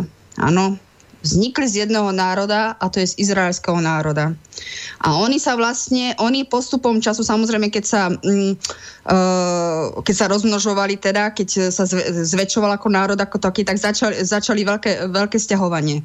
Áno, a každý potom národ, každý išli, najprv, potom do, išli najprv teda do Ruska a potom išli napríklad na to územie, ako je Slovensko a jedno s druhým, uh, Česko a tak ďalej. Teda. A tie národy si potom sami vlastne určovali, ako sa budú nazývať. Áno, preto vlastne, preto vlastne sú tieto národy teraz ako také, ale to všetko, to všetko, tieto národy vznikli z jedného národa. Takže aby, aby sa ľudia... To, toto, čo sa teraz deje, to bolo vytvorené tými iluminátmi, čo Mirka spomínala. Áno. A vlastne a to, to Vatikán všetko uh, uh, vytvoril. A Vatikán, ešte môžem povedať, Vatikán vytvoril islám. Áno, v 4. storočí vlastne. V 4. až 6. storočí. Takže, takže asi takto by som to zhrnula. Dostali sme aj otázku do štúdiovej pošty. Poslucháč Gabriel z USA nám poslal mail, prečítam ho. Nikita Chruščov bol Rus. Takže čo k tomu? Určite nie, to bol Ukrajinec. No ja k tomu môžem povedať, síce uh, Nikita Chruščov sa narodil v cárskom Rusku, ale študoval, pracoval a prakticky celý život žil na Ukrajine. On sám, keď mal vystúpenie v 62., keď bola kubánska kríza, keď búchal to svojou topánkou pod postole, tak povedal, že ja som Ukrajinec. Jeden z desiatok národov, ktorí žijú v Sovietskom zväze a nemôžete si nás podmadiť. Ten jeho prejav je pamätný, vyzul si tam topánku a búchal po stole a vtedy povedal sám, že je Ukrajinec a že je v Sovietskom zväze a že je sovietský človek. To bola filozofia, ja sa viecky človek. Tá sa potom prenášala desiatkami rokov. Hej, dneska máme po paralelu, ja som Európčan, hej, čiže tiež nemám vlast nikde. Takže tak by som reagoval na neho, ale môže... Ďakujem, ďakujem Sergej. Uh, kým začneme tému kryptomeny, čo sú to kryptomeny, aký je skutočný účel a aké majú postavenie v svetovom finančnom poriadku. Ja ešte sa vrátim e, krátko k problematike našej republiky. Štátny dlh Slovenska narastá každú sekundu o 158 eur. Každú sekundu takto narastá náš štátny dlh. Hej. To znamená, že skázené osoby vo vedení nášho štátu takto narábajú s verejnými financiami. A na margo toho ja môžem oprávnene vyhlásiť tu a teraz, že Kiska nie je náš prezident. Fico nie. nie je náš predseda vlády. Danko nie je náš predseda parlamentu. To sú traja najvyšší ústavní činitelia, ktorí každý deň porušujú ústavu Slovenskej republiky a pošliapávajú naše ľudské práva. Môžu byť takíto ľudia na takých funkciách, Sergej? Pozri sa, Martin. Normálneho občana, keby mu prišli na taký daňový podvod, ako urobil Andrej Kiska, tak by už bol v base. Samozrejme. A jeho sa hríb, jeho sa hríb alebo Havran zastávajú. Jeho sa denník SME zastáva, denník N sa zastáva, že on to tak nemyslel, on je v podstate dobrý. Hej, príde mi to ako choré. Ja ešte k tomu poviem, že Robert Kaliňák, ktorý je, všetci vieme, poviem nahlas to, čo si myslí 90% obyvateľov Slovenskej republiky. Robert Kaliňák je skorumpovaný politik. A tento skorumpovaný politik je minister vnútra a ten verejne vyhlásil, že prezident Kiska spáchal trestné činy. Ale na Kisku nedal trestné oznámenie. Je toto normálne, keď minister vnútra, pod ktorého patrí policia, verejne vyhlási, že prezident pácha trestnú činnosť a nedá na ňo trestné oznámenie? To znamená, že sú z jednej mafie obidvaja. Človek bez morálneho kreditu, ako je Andrej Kiska, povie, že Porošenko je správny chlap, Kotleba je fašista. Človek bez morálneho kreditu povie, že Putin je zloduch a Rusko je agresívne človek bez morálneho kreditu, ktorý má na svedomí 20 tisíc exekúcií ľudí tejto republiky povie, že každý, kto volí Kotlebu, je fašista. Toto povie človek. Toto... Ale predsa iba najvyšší súd má, tu, má ten mandát a to oprávnenie, aby mohol o niekom povedať, že je fašistická strana. Presne a to sa tak, doteraz presne nestalo. tak, tak to je a nikto to doteraz... To znamená, no? A nikto to doteraz neurobil, rozumieš? Ale na jednej strane stískať sa s Porošenkom, ktorý velebí banderovcov, to je v poriadku. Na druhej strane sa tento človek vystatuje, že vyznamenáva partizánov a odbojárov z druhej svetovej vojny, že ich má rád a že je hrdý na nich, že bojovali v SMP. Konštatujem fakty, tak ako to on povedal. Ale na druhej strane mu nevadí, že práve banderovci a ukrajinskí fašisti tu vraždili a potláčali Slovenské národné povstanie. To je v poriadku a završí to tým, že Kotleba je fašista. Vieš, celé to je na hlavu no, postavené. Preto hovorím, že Andrej Kiska nie je náš prezident. To je neuveriteľné a dokedy to tak pôjde, neviem. No, on je zapredaný, zapredaný Amerike, Andrej Kiska. Hmm. Na, na, na 100%, aj na 150%. Ako. On slúži mm, z, uh, Bruselu, no a Brusel slúži Amerike. Ako. Aj, satanistom tak jak aj Mirka povedala, iluminátom. Ja by som Preto... chcel ešte pre... jednu vec dodať. Martin, si sa ma pýtal na to Česko. Vieš, vzhľadom na to, že ja mám ako človek výmoriadne pozitívny vzťah Českej republike a so všeobecným, čo chcem povedať, tie voľby tam dopadli podľa môjho názoru tragédiou.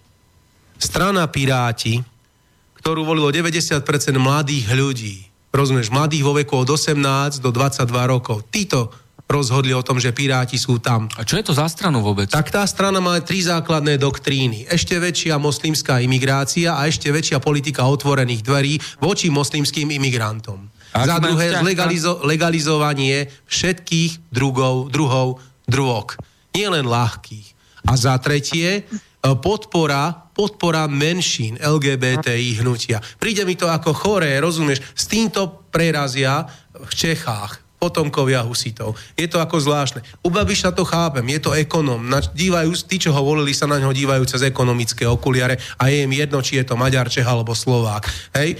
U Okamuru to je tiež jasné, pretože v podstate je to alternatíva pre nové Nemecko, SPD, strana priamej demokracie, čiže v podstate dalo by sa povedať priama demokracia, vieš. Čiže to chápem tiež, je to len výsledkom súčasnej politiky tzv. štandardných politických strán. A posledná vec, 21 rokov a 3 mesiace má ten chlapec, ktorý povedal, že komunisti nie sú štandardná politická strana tak ja mu len odkazujem, že oni sú tu od roku 1848, keď Karol Marx napísal komunistický manifest. Hej, takže je tu trošku dlhšie ako jeho dredy, jeho fajčenie trávy a ospevovanie narkomanstva. Čiže v podstate je to o niečom inšom. A táto strana získala viac percent ako napríklad Kalovsková, Schwarzenbergová, TOP 09, že? Veľmi múdro a povedal Moravec. aj uh, Sobotková, sociálna demokracia. Presne tak. V televízii to Moravec veľmi pekne povedal, že keby bola len o 3% alebo o 2,5% vyššia účasť vo voľbách, to znamená možno takých 50 tisíc ľudí, tak v parlamente nie je ODS, v parlamente nie je ani TOP 09. Rozumieš? A vyzeralo by to celkom úplne inak. Ani Sobotka ČSSD. No tí mali rovna, tí, tí zaznamenali brutálny, radikálny pokles. Ale to je zase len výsledkom ich politiky. Vieš, dovolím si to prirovnať e, k našim župným voľbám absolútna, totálna antikampaň voči Kotlebovi. Všetky, prija- všetky opatrenia, ktoré sa prijali, sa prijali za účelom zminimalizovať účasť vo voľbách a minimalizovať ľudí, ktorí by mohli dať hlas Kotlebovi. Vieš, m- myslím si, že dosiahne súdruh Fico presný opak. To je môj názor. Bodka. Tak, e, vnútropolitickú tému sme nejakým spôsobom uzavreli na teraz a ja sa spýtam Mirky kryptomeny. Čo, je to, čo sú to kryptomeny, aký majú, majú postavenie v svetovom finančnom poriadku a tak ďalej, tak ďalej. Nech sa páči. Takže kryptomena je v prvom rade iná mena ako, ako naša fiat mena e, euro. Je to digitálna mena, ktorá je nevystupovateľná a nedá sa ovládať. Čiže keď platíte kryptomenou, tak nikto nezistí, že vy ste platili. Na používanie kryptomeny e, používame digitálne peňaženky a aj na Slovensku máme bankomat, e, napríklad bitcoinový v Bratislave a aj v iných mestách na Slovensku. A máme rôzne druhy aj, aj kryptomien. Mirka, prepáč, máme telefonát na linke. Halo, Martinko, ja sa ešte o ním... Áno, nech sa páči, Joško. Nedalo mi, tak musím ešte zavolať. Ja by som sa ešte z tých vašich... Je to zaujímavý rozhovor, čo tam uh, hovoríte. Ale by som sa chcel spýtať, tých uh, vašich uh, tvojich kolegov, čo sú tam, že čo si myslia, že keby bol jeden národ na celej zeme guli, či by sa ľudia tlkli alebo netlkli, či by sa nebili. Dobre. To je jedna prvá otázka. A počkaj, druhú otázku, čo som chcel do frasa. No, nebudem sa hodiť, nie. Čak spomenieš si, tak zavoláš alebo napíšeš. Som chcel, sa si spýtať, že či si oni... Jaj, a druhá otázka je taká, že po 89. roku do 79. roku relatívny pokoj bol prakticky dá sa povedať, vo svete. Nebolo to také vyhrotené, jak je to teraz. Čiže po 89. roku, jak došla tzv. demokracia, lebo toto nie je demokracia, toto je, toto je bordel. Jednoducho z tých našich štátnych úradníkov si každý robí, čo chce, ak to vidíme sami.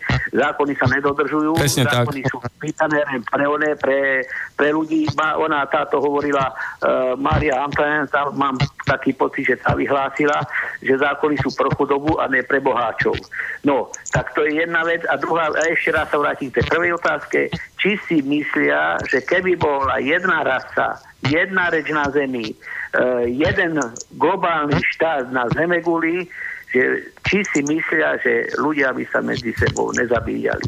Ja si jedno myslím, že Boh to takto zariadil, aby sa ľudia medzi sebou ničili. To znamená, že to nezáleží, že jeden je čierny, jeden je biely. Keď boli všetci bieli, ľudia sú uh, jednoducho tak nastavení, jak zver, že sa zabíjať budú. Čo oni na to povedia? Ja už nebudem... Dobre. No, majte sa čas. Tak šťastlivo dáme Mírke prednosť. Mírka, nech sa páči odpovedať. Všetko no. dobre do nových zámkov. Ahoj. Tak chcem poďakovať hlavne za dobrú otázku, pretože to sa týka hlavne aj Božieho prikázania miluj svojho bližného ako seba samého. Ja si myslím, že v každom z nás je niečo dobré, je, veľa lásky, veľa dobrá v každej duši, ktorá žije na tejto zemi a bez ohľadu na to, či sme jeden národ, alebo či 10 národov, alebo niekoľko množstvo národov, tak e, každý má v sebe to dobro a keď si to dobro v sebe každý aj uvedomí, tak dokáže byť dobrý a láskavý k tomu druhému. Takže je možné, že ak by bol jeden národ a uvedomili by si hodnotu života, hodnotu prečo sú na Zemi, aký je cieľ ich života na Zemi, tak určite ľudia by si robili len dobré veci a pochopili by, že sa majú, mať radi, majú si pomáhať, majú uh, sa rešpektovať, majú mať v sebe úctu a dôstojnosť a určite by nebolo toľko umelo vyvolávaných nepokojov, vojen, uh, kríz, inflácií na Zemi a určite by tá láska bola na tejto Zemi. Ďakujem, Mirka. Sergej? No a ja by som ťa len doplnil, že jeden národ, národ sám o sebe je pojem a príslušnosť k nejakému etniku a oni sami si uvedomujú, že sa odlišujú od iného etnika, takže sú to či už národ nemecký, národ francúzsky, národ ruský. Takže nebude nikdy jeden národ na Zemi, lebo skôr by som možno mohol povedať, že možno jedného dňa, tak ako to povedal Karol Marx, bude jeden štát na Zemi, že celá planéta bude jeden štát a celá planéta bude mať jednu vládu. Len neviem, či to bude dobré a či to bude vláda pre ľudí a s ľuďmi. To je zase rečnícká otázka. A druhá vec, ešte doplním toto. E, je to dané pôvodom a vývojom e, živočišných druhov na tejto zemi. Skrátka, tu tie rasy budú, či už bude negroidná čierna, alebo bude europoidná biela, alebo bude mongoloidná žltá. To sú tri základné rasy a z nich vznikli, z týchto derivátov vznikli ostatné rasy, ktoré sú dneska na Zemi. Takto to proste delia antropológovia, tak to je od, od, od nepamäti, to nemôže nikto zmeniť. Tam by som skôr povedal, že od, od, osobnil by som to od pojmu národ, štát, ale skôr by som to začal možno pozemšťan, možno obyvateľ tejto planéty, a vo vzťahu k niekomu inému, ale to už sme vo vzdialenej, veľmi, veľmi vzdialenej budúcnosti. Tak e, Simona, nech sa páči. No, tak toto je ťažká otázka. No, akože ťažká pre tých, ktorí nevedia, že ako to presne je.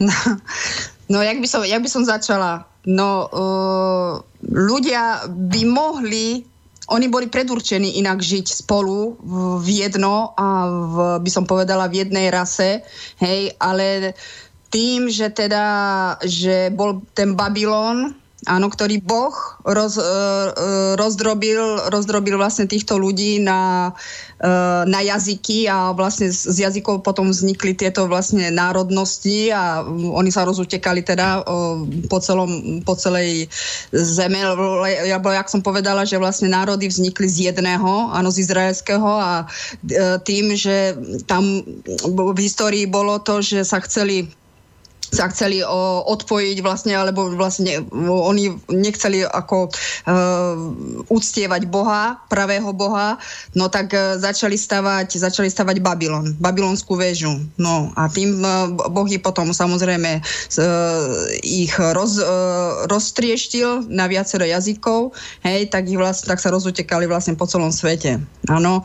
A takže to som chcela tým povedať, že ľudia boli predurčení na vlastne žiť spolu ako, na, ako jeden celok. Lenže m, mm, samozrejme m, mm, tým, že sa oni sa takto vlastne oni uh, chceli, chceli teda si sami sebe vládnuť, hej, tak, mm, jak by som to povedala, tak vlastne takto, takto sa to stalo, jak sa to stalo, teda, že, že vznikli národy. No a tým e, samozrejme časom, e, časom e, vlastne by som povedala, že jak sa vyvíjal čas, jak to sa udialo, udialo tá história jedno s druhým, tak tým, tým vlastne ľudia, ľudia sa, by som povedala, odsudzili medzi sebou jedno s druhým a samozrejme odsudzili sa od Boha. Áno, takže uh, a vlastne a táto celá história, uh, jak vieme, tak uh, úplne vlastne posledných týchto, týchto 300 rokov začali, začali, by som, začali vznikať, potom vznikla táto vláda, tá iluminátska vláda, ktorá sa vlastne, by som povedala, spoj, by, ktorá sa zmocnila vlastne všetkých týchto vecí. Áno, a preto vlastne ona teraz ovláda všetko, všetko vo svete. Hej? Pretože chce, chce vlastne, chce, aby ľudia boli síce pod jednu vládu, ale to je satanská vláda. Dobre. Tak, takže, no je to toho veľa, ja neviem, ne, neviem to nejako, uh, nejako dať do jedného Čak, celku. myslím, že, No. že, že dosť, dosť si to rozvinula a aj vysvetlila. Sergej niečo k tomu má ešte? Nech sa páči. Uh, nie, nie, ja som chcel reagovať potom na Mirku, aby som chcel k tomu Bitcoinu. Áno, a k takže Mirka, môžeš, môžeš uh, začať s ja som, problematikou? jej, ja som len chcel povedať, že ten Bitcoin je naozaj zaujímavá mena, lebo v podstate má hodnotu dneska 2000 dolárov, nedá sa nejako vystopovať. A na rozdiel od reálnej skutočnej meny dolára euro, ktoré je kryté dlhopisom nejakého štátu, čiže zase len dlhom, vytlačený papier bezcenný je krytý vytlačeným papierom. Bezcenným, tak e, na rozdiel od neho tento bitcoin je nevystopovateľný, pretože neexistuje niečo ako centrálna banka, ktorá by obchodovala s internetovskou alebo s, povedzme s tou virtuálnou menou. Hej, no a na rozdiel Vieš, ani obchod so zlatom sa nedá vystopovať, lebo to si dvaja, dve, dve strany menia zlato medzi sebou alebo kupujú, rozumieš? Takže v podstate je to takým spôsobom riešené. Takže vravím, Bitcoin 2000, dneska je to 2000 dolárov za jeden, nedá sa vystopovať, nie je ničím krytý, je to virtuálna mena. Je v podstate hodnota Bitcoinu by sa dala, keby som to mal povedať veľmi ľudovo, tak hodnotou informácie ako takej. Hodnota informácie. A sú na burze? Oficiálne nie, samozrejme. Oficiálne nie, ale neoficiálne áno, ale riešia si to zase len štáty ako Čína. Takže keď sú na burze, tým pádom sú i pod kontrolou banky, kontrolujú, vlády pretože, kontrolujú. Vieš, povie sa slovo kríza. Kto za ňu môže? Vlády povedia komerčné banky, komerčné banky povedia vlády, ale ešte sú tu, ešte je tu sieť centrálnych bank, ktoré niečo ovládajú. A potom je tu tzv. FED, ktorý tlačí doláre, bezcenné papiere kryté bezcennými dlhopismi. No, to môžeme povedať, že tlačenie dolárov podľa ústavy USA má mať e, na starosti ministerstvo financí. Skutočnosť je však taká, FED je že, komerčný. Áno, Nikomu že má nepad- to na starosti FED, čo je Združenie súkromných firiem a súkromných bank. Presne No, tak. A vieme z histórie, že kto to chcel zmeniť, bol Na Kennedy. Kennedy Ten mal bol mimochod- zavraždený kandidát na prezidenta. včera a mal- jeho, no však a ešte môžeme doplniť aj jeho brat uh, Bobby Kennedy. Bobby Kennedy takisto to mal ako kandidát na prezidenta Presne. vo svojom programe. A ako skončil? O, takisto zavraždený. Bol zavraždený takisto nastrčeným vrahom. Zlo- Ani jedna vražda nebola doteraz objasnená, hej, o, v USA, ktorí o sebe vykrikujú, že sú vrcholom demokracie. Národný archív otajnil dokumenty o vražde Kennedyho, Kennedyho 50 rokov po tom, čo Warrenová komisia uzavrela tento spis, ako uzavretý, že Lee Harvey Oswald bol osamelým vrahom. Môžem sa vrátiť k filmu JFK, môžem sa vrátiť k Oliverovi Stoneovi, môžem sa vrátiť k špekuláciám, ale stále je jedno isté.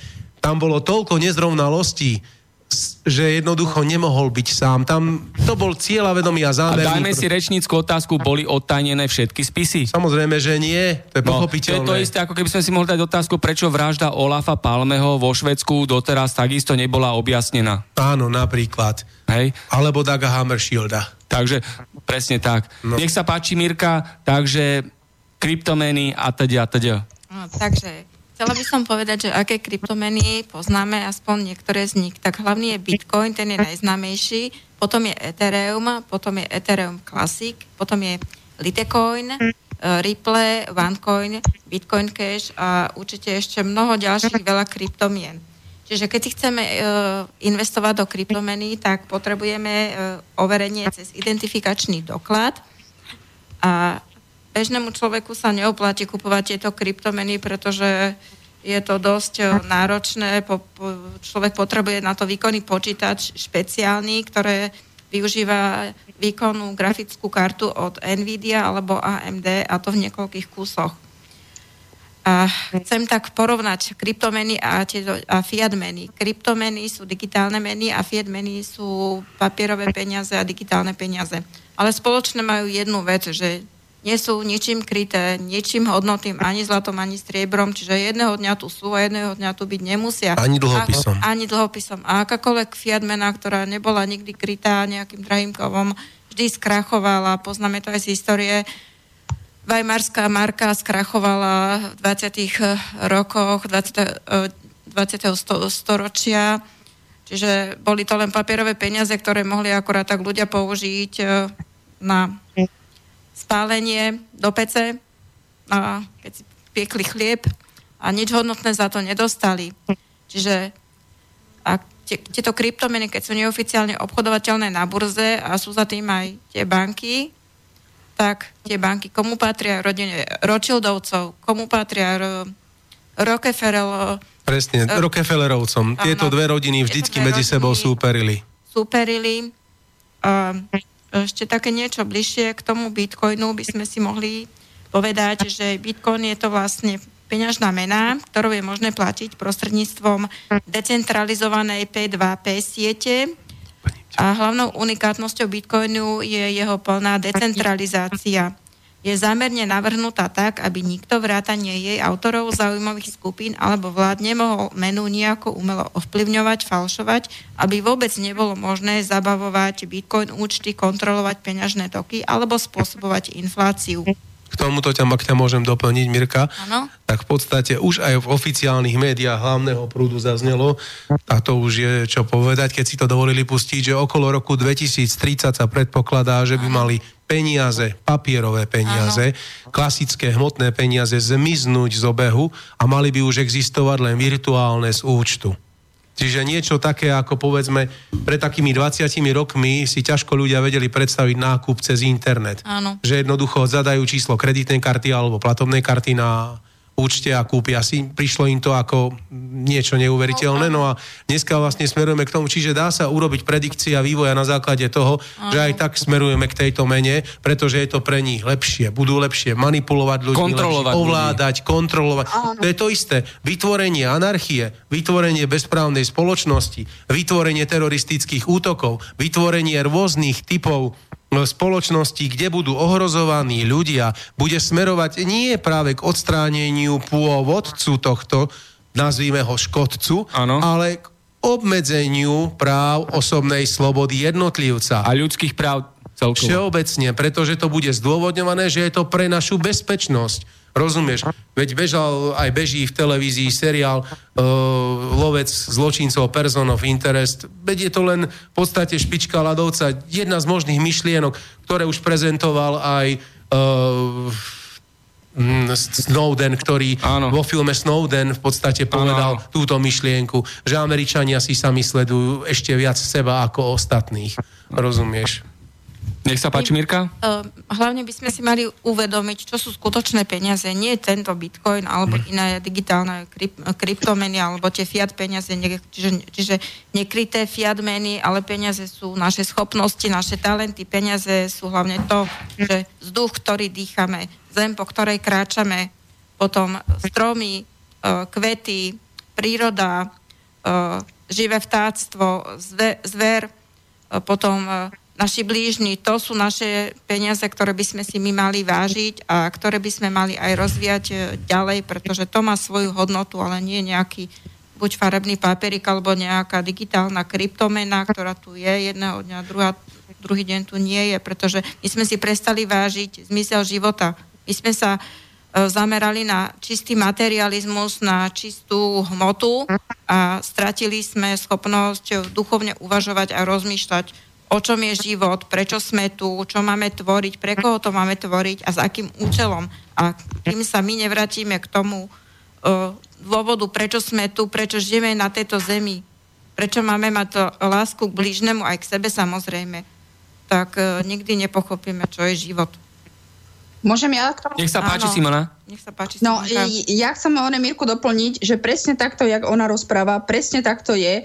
A vlastne ja som chcela ešte len doplniť, že kto môže ohodnotiť prácu človeka, peniaze, žiadne peniaze nemôže ohodnotiť e, e, prácu človeka. Prácu ako takú, to je jedno, či niekto niečo vytvoril, alebo niečo urobil, alebo toto. E, napríklad aj na Slovensku, hej, e, ľudia živoria, áno, v tých fabrikách a jedno s druhým, pretože nie sú ohodnotení, pretože ľudia, presne tak, jak Mirka hovorila, stratili tú duchovnú gramotnosť ľudia. Presne nevedia, ne, nevedia sa sami seba ohodnotiť, ne, nepoznajú hodnotu života. Presne áno, presne, presne tak, jak teraz Mirka aj hovorila, že pr- nevedia, nevedia vnímať okolie, áno, pozerajú e, do zeme a rozmýšľajú, áno, že čo dajú treba s deťom na, e, na, jedlo a čím sa uživia, zaplatia nájom a jedno s druhým, ale nerozmýšľajú, že jaký je presný ten zmysel života, ale samozrejme musíme e, brať do úvahy, že prečo je to takto, pretože to systém takto e, nastavil a spravil.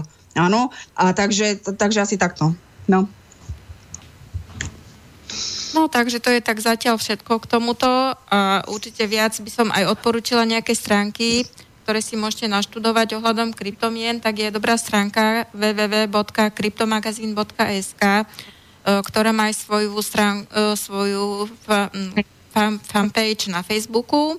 Potom e, najnovšie som našla dobrý článok v časopise Touch It, to je počítačový časopis, článok o kryptomenách na dvoch stranách, na strane 38 a 39 určite aj odporúčam. A kto by mal záujem bližšie o finančné vzdelávanie, určite nájde aj v knihkupectvách nejaké knižky aj viaceré web stránky na takúto tematiku.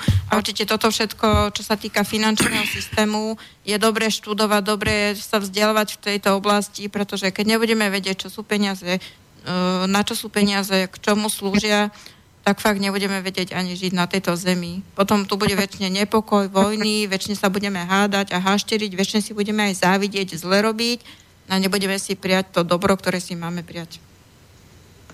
Ďakujem. Sergej? Uh, vieš čo, Martin, ja som chcel doplniť len k tomuto, že dôležité je myslieť. Uh, myslím si, že to sa dosť dneska potiera, pretože sa prezentuje zo strany médií hlavného prúdu je to takto. Je to len takto a my vám povieme presne... To je správny názor. Presne. Uh, ne, ne, ne, nedávajú sa alebo neposkytujú sa ľuďom všetky informácie. Ani kritické myslenie sa nepodporuje. Presne, ani to sa nepodporuje. A celé je to o tom, že bráni sa prirodzenému rozvoju spoločnosti prirodzený zdravý vývoj spoločnosti je kritické myslenie. Netvrdím, že musíš byť skeptik a pesimista, ale skrátka, aby si myslel, aby si si kládol otázky, rozvíjal úvahy a pýtal sa, je to len takto, nemôže to byť nejak inak. Ja nehovorím, že my máme patent na rozum, ja nehovorím, že v televízii je všetko zlé. Ja on hovorím, že je zlé, keď sa niečo dáva jednostranne. A teraz mám úplne je mi ukradnuté, či je to propaganda NSDAP, propaganda nejakej inej strany. Dôležité je skrátka, aby tí ľudia hľadali aj iné zdroje informácií. Viem, že je iná doba náročná, ľudia majú dve, tri roboty, nestíhajú výchovu vlastných detí, majú toho habať aj na starosti. Rodiny sú rozbité, lebo otec Hej. robí kde si, matka robí kde si inde a tak ďalej. Ale pokiaľ budú chcieť zdravý, normálny vývoj spoločnosti, tak musí byť zdravé kritické myslenie, musí byť možnosť prístupu k informáciám, nesmie sa trestať ten človek za to, že sa pýta. A že má vlastný názor. A tak, tak ako to povedal aj pán Manáš, človek je označený za konšpirátora len preto, že sa pýta. Chápeš, veď ale to je choré. Veď čo je zlé na tom? Keby sme sa nepýtali, tak žijeme to dnes v jaskyni. Rozumieš? A ja sa spýtam do diskusného fóra, dám otázku, sú, sú títo ľudia, migranti, naozaj migranti alebo kolonizátori? Pretože oni sa sem vália s tým, že nechcú sa prispôsobiť Európe a hodnotám, tradíciám, kultúre Európy, ale vnúcujú nám ich, hej. To znamená, že chcú, aby namiesto kostolov boli mešity, chcú, aby sme sa my prispôsobovali ich e, zvykom, návykom a tak ďalej. tak ďalej. Odpoviem ti proti otázkou. Prečo na, dvojeurovej, na dvojeurovej mince pamätnej e, slovenskej zakázali kríž a kresťanské symboly? Mne ako ateistovi by to mohlo byť jedno, ale svojím spôsobom Európa má svoje hodnoty, svoje tradície, antické Grécko, antický Rím, Židov, židovstvo, čo ob, obecne myslím teraz, na obecnej úrovni. A samozrejme osvietenstvo, a revolučné, revolučné tradície, kritické myslenie. Tu je proste iný systém myslenia, ako je v arabskom svete, v africkom, azijskom svete. Hej, azijský je v podstate svojím spôsobom tiež tradičný svet, ale čo chcem povedať je, že pôvod a vývoj európskeho obyvateľstva, národov Európy, kontinentu je úplne iný ako vývoj Afriky, afrického kontinentu. Veď sa to prispôsobovalo podmienkam, v ktorých žil. Nehovorím už, že my nemôžeme byť otvorení voči iným. Samozrejme, veď je deklarácia ľudských práv. Môžeš mať právo... Ale nesmieme byť diskriminovaní. Samozrejme, a na druhej strane, keď ty ideš na návštevu k niekomu, tak dodržiavaš zákony, nariadenia, ktoré sú platné u neho v jeho dome a nemôžeš sa správať ako nadradený a on, on ťa musí vo všetkom rešpektovať.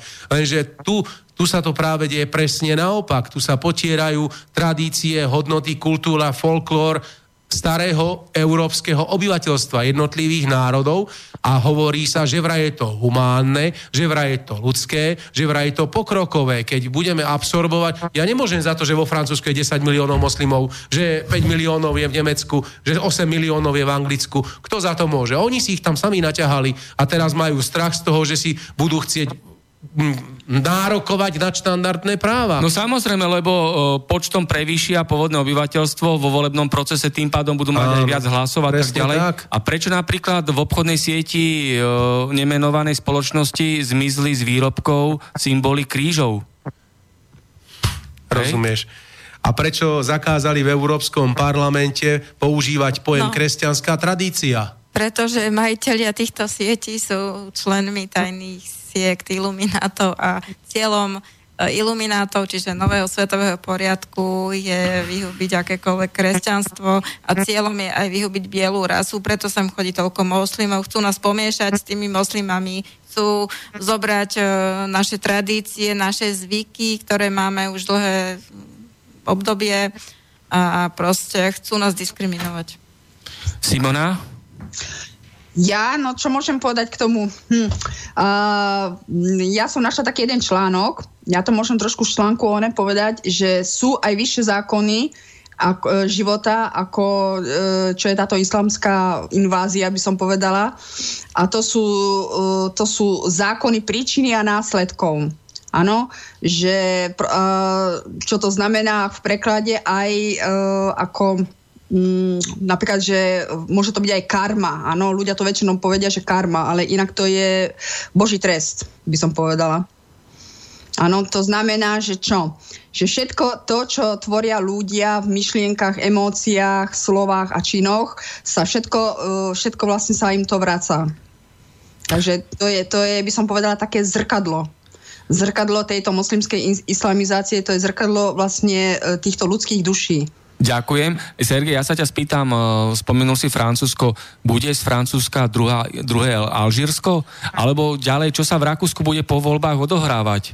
Vieme, že tam vyhrali protiislamské a protimigrantské Spojili strany. sa dve najviac protiislamské strany. Hej, ľudovci a slobodní. Áno. Hej, tam bol nebohý Jorior Gajder, predseda tej jednej strany. No a ktorý záhadne tri... zomrel, takisto. Áno, presne. A tu ten 31-ročný maturant, ktorý bude predsedom vlády. Takže v podstate ja by som len povedal jedno, že ľudia majú toho už dosť.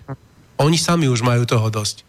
A takisto aj vo Francúzsku. Vieš, Francúzska mi je trochu ľúto, lebo Francúzsko bol silne emancipovaný národ. Išiel príkladom všetkým národom v Európe. Vždycky si šiel svojou cestou. Toto je naše toto je francúzske, toto je, to, na toto nám nesiahajte. De Gaulle Áno, presne tak, politika De Gaulle. Odmietal amerikanizáciu presne, a tak ďalej, však boli len, len formálnym členom NATO áno, čas. Áno, presne tak, od roku 1960, potom sa aj musel presťahovať z Paríža e, veliteľský štáb NATO do Bruselu.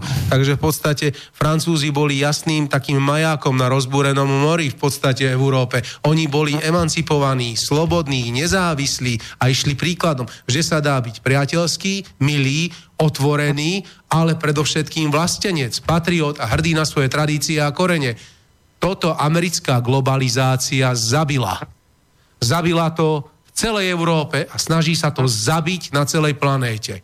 A všetci príslušníci liberálnych hnutí sú hrdí na výsledky americkej globalizácie. Sú na to hrdí.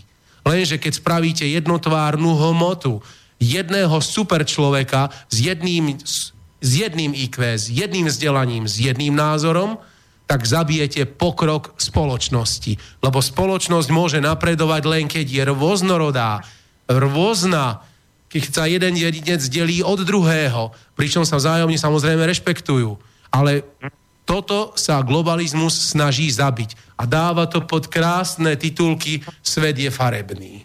Hej, to sú jasné manipulácie. Hej. Sergej, ja sa ťa spýtam takúto vážnu otázku.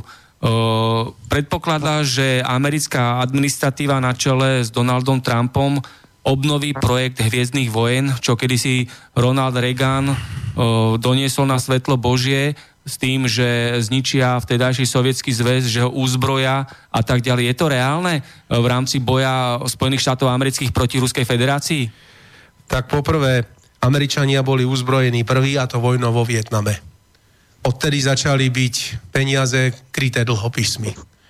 Po druhé, projekt Hviezdnych vojen bol hypotetický projekt, nikdy sa neuskutočnil a mal za úlohu vystrašiť sovietský zväz a uzbrojiť ho. To sa v podstate aj podarilo, lebo sám Gorbačov to priznal, nestíhali sme už zbrojiť. Po tretie, Hviezdne vojny.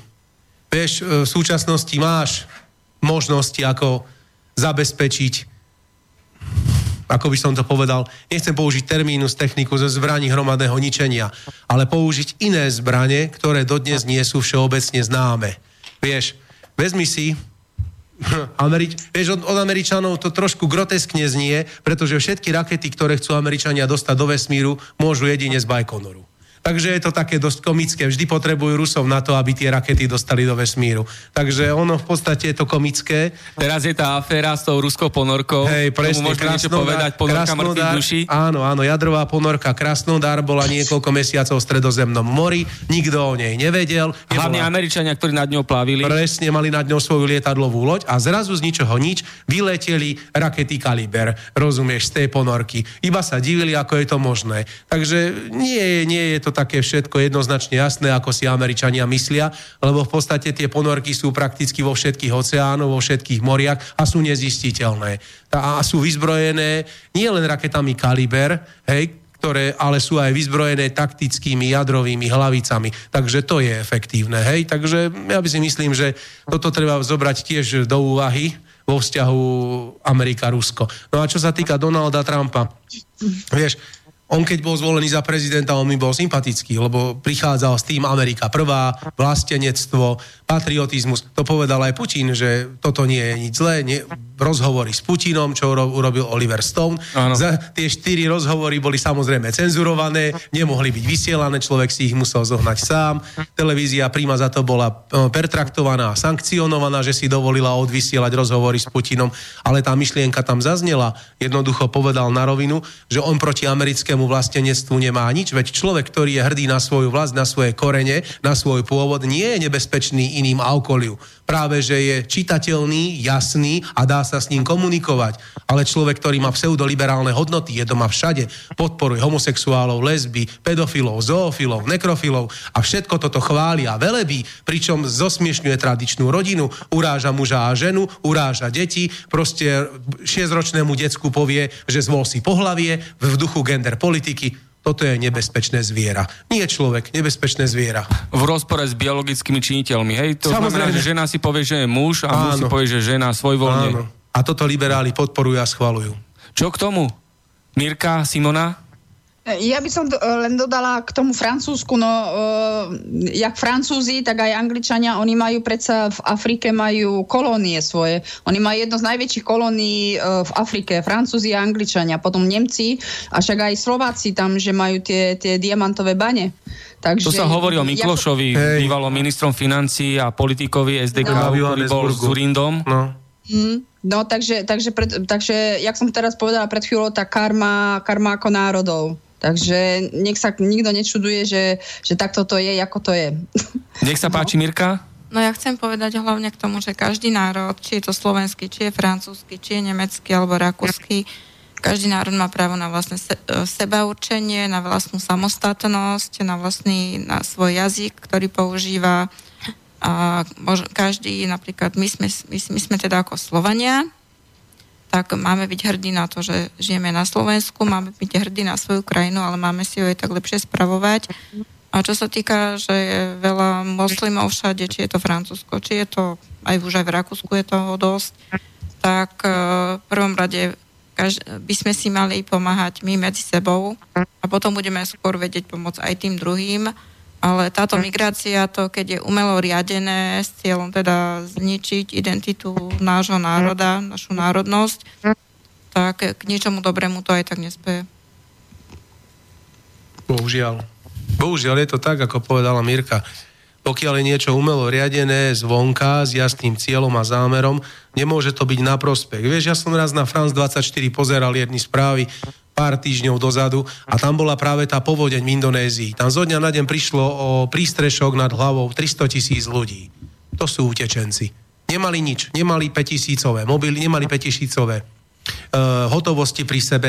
Nemali mobily. A, presne, mobily, smartfóny, Adidas. Značkové oblečenie. Presne tak, nemali nič, proste jednoducho boli bosí, utekali s deckami, ktoré mali na sebe a utekali z Indonézie do ďalšieho štátu. Proste nemali nič. Toto je utečenec, ako to ja chápem. Pretože nemá nič. Nie tak, že má úplne všetko a ide za sociálnou dávkou. Takže v podstate len o tomto, ale toto sa už všeobecne vie. Takže Áno. ja si pojem utečenca predstavujem trošku inač. Toto sú imigranti, nie utečenci. Pretože cieľavedomá zámerná imigrácia.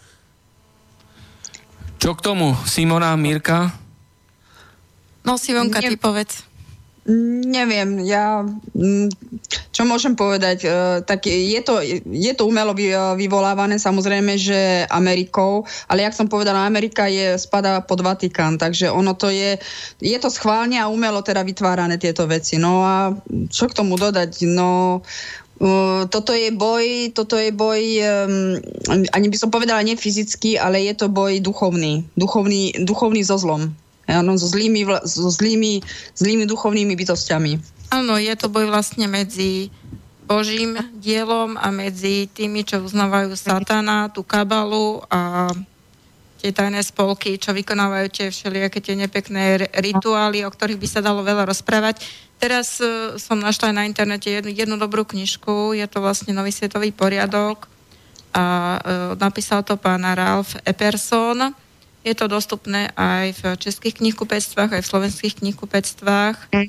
Takže e, a súčasťou nového svetého poriadku je vlastne genocída ľudstva o viac ako 90%.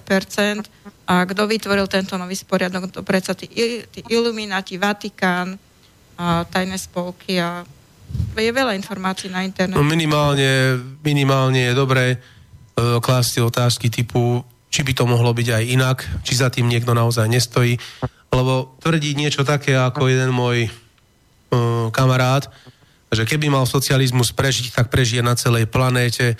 To je tiež chorá myšlienka, pretože dneska je všeobecne známe, že pádu socializmu pomohli takí ľudia ako Karol Vojtila, Michail Gorbačov, Eduard Ševarnadze, Jakov Lev, Lech Valensa, Václav Havel a že boli Čalfa, si... Marian Čalfa, Lorenz, hej, Lorenz, áno, že tu bolo kvant... Mohorita, hej, áno. že to bol riadený finančný majetkový áno, prevrat. Že to nebolo, že to ľudia chceli. Hej, to bolo sprievodné divadlo, študenti Sam, boli a generálny štrajk. Takže... Samozrejme. Dobre, ja ešte sme sa rozprávali o tom Tyrolsku, Južné Tyrolsko, e, poviem k tomu nejaké fakty. 89% Rakúšanov chce, aby sa vrátila časť Talianska, Južné Tyrolsko do Rakúska cestou referenda.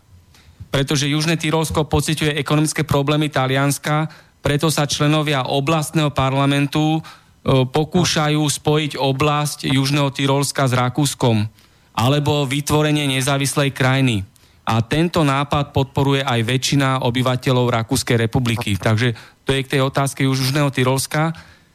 No, na záver, záverečné slova, už sa blíži záver, pustíme si potom aj tú pesničku, ktorú sme mali pri, pripravenú, ktorú vybrala Simona. Takže nech sa páči, uh, Simona, ty si najďalej od štúdia Bratislava, záverečné slova, nech sa páči. No ja by som na záver čo mohla povedať, no aby sa ľudia neašterili, jak aj Mirka teda povedala uh, pred chvíľou, uh, ľudia by sa mali spájať, áno, nemali by sa, nemali, mali by byť uh, v jednom celku, lebo vlastne toto chce, toto chce vlastne elita, ktorá uh, toto všetko ovláda, aby, sa, aby boli ľudia rozštiepení, neboli jednotní a je, na základe čoho? Na základe rozdeluj a panuj. No, takže ľudia, spájajte sa a buďte si blízki navzájom. Áno, a by som povedala, nech vládne láska medzi vami. Ďakujem, ďakujem, ďakujem v mene štúdia Bratislava. Mírka, posledné dve, tri vety záverečné, nech sa páči. Ja prejem všetkým poslucháčom tejto relácie Konšpiračný byt, všetkým obyvateľom Slovenskej republiky, celému ľudstvu. Majte sa radi, pomáhajte si, robte si dobre a buďte k sebe veľmi, veľmi láskaví. Žijete len raz, žijete len chvíľku a nech ten život stojí za to. A Sergej, ďakujem pekne Mirka. A Sergej? Jednoducho nebáť sa myslieť a špekulovať o tom, že veci môžu byť aj inak. A ďakujeme samozrejme za ochotu vypočuť si nás. Ja ďakujem, ďakujem aj ja. Ďakujem všetkým, že ste počúvali dnešnú časť relácie Konšpiračný byt a touto cestou vás pozývam 9. novembra opäť do relácie Konšpiračný byt, to znamená 48. časti, ktorá bude takisto od 16.00 do 18.00 a bude parlamentná delegácia v konšpiračnom byte. Budeme mať otvorenú diskusiu bez cenzúry na témy, ako funguje alebo nefunguje parlament, čo sa deje v zákulisí parlamentu a v politike. Hostia budú poslanci Národnej rady Slovenskej republiky, takže ešte raz všetko dobre zo štúdia Bratislava a na záver si pustíme pesničku, ktorú si vybrala Simona, Modern Talking. Nech sa páči, všetko dobré.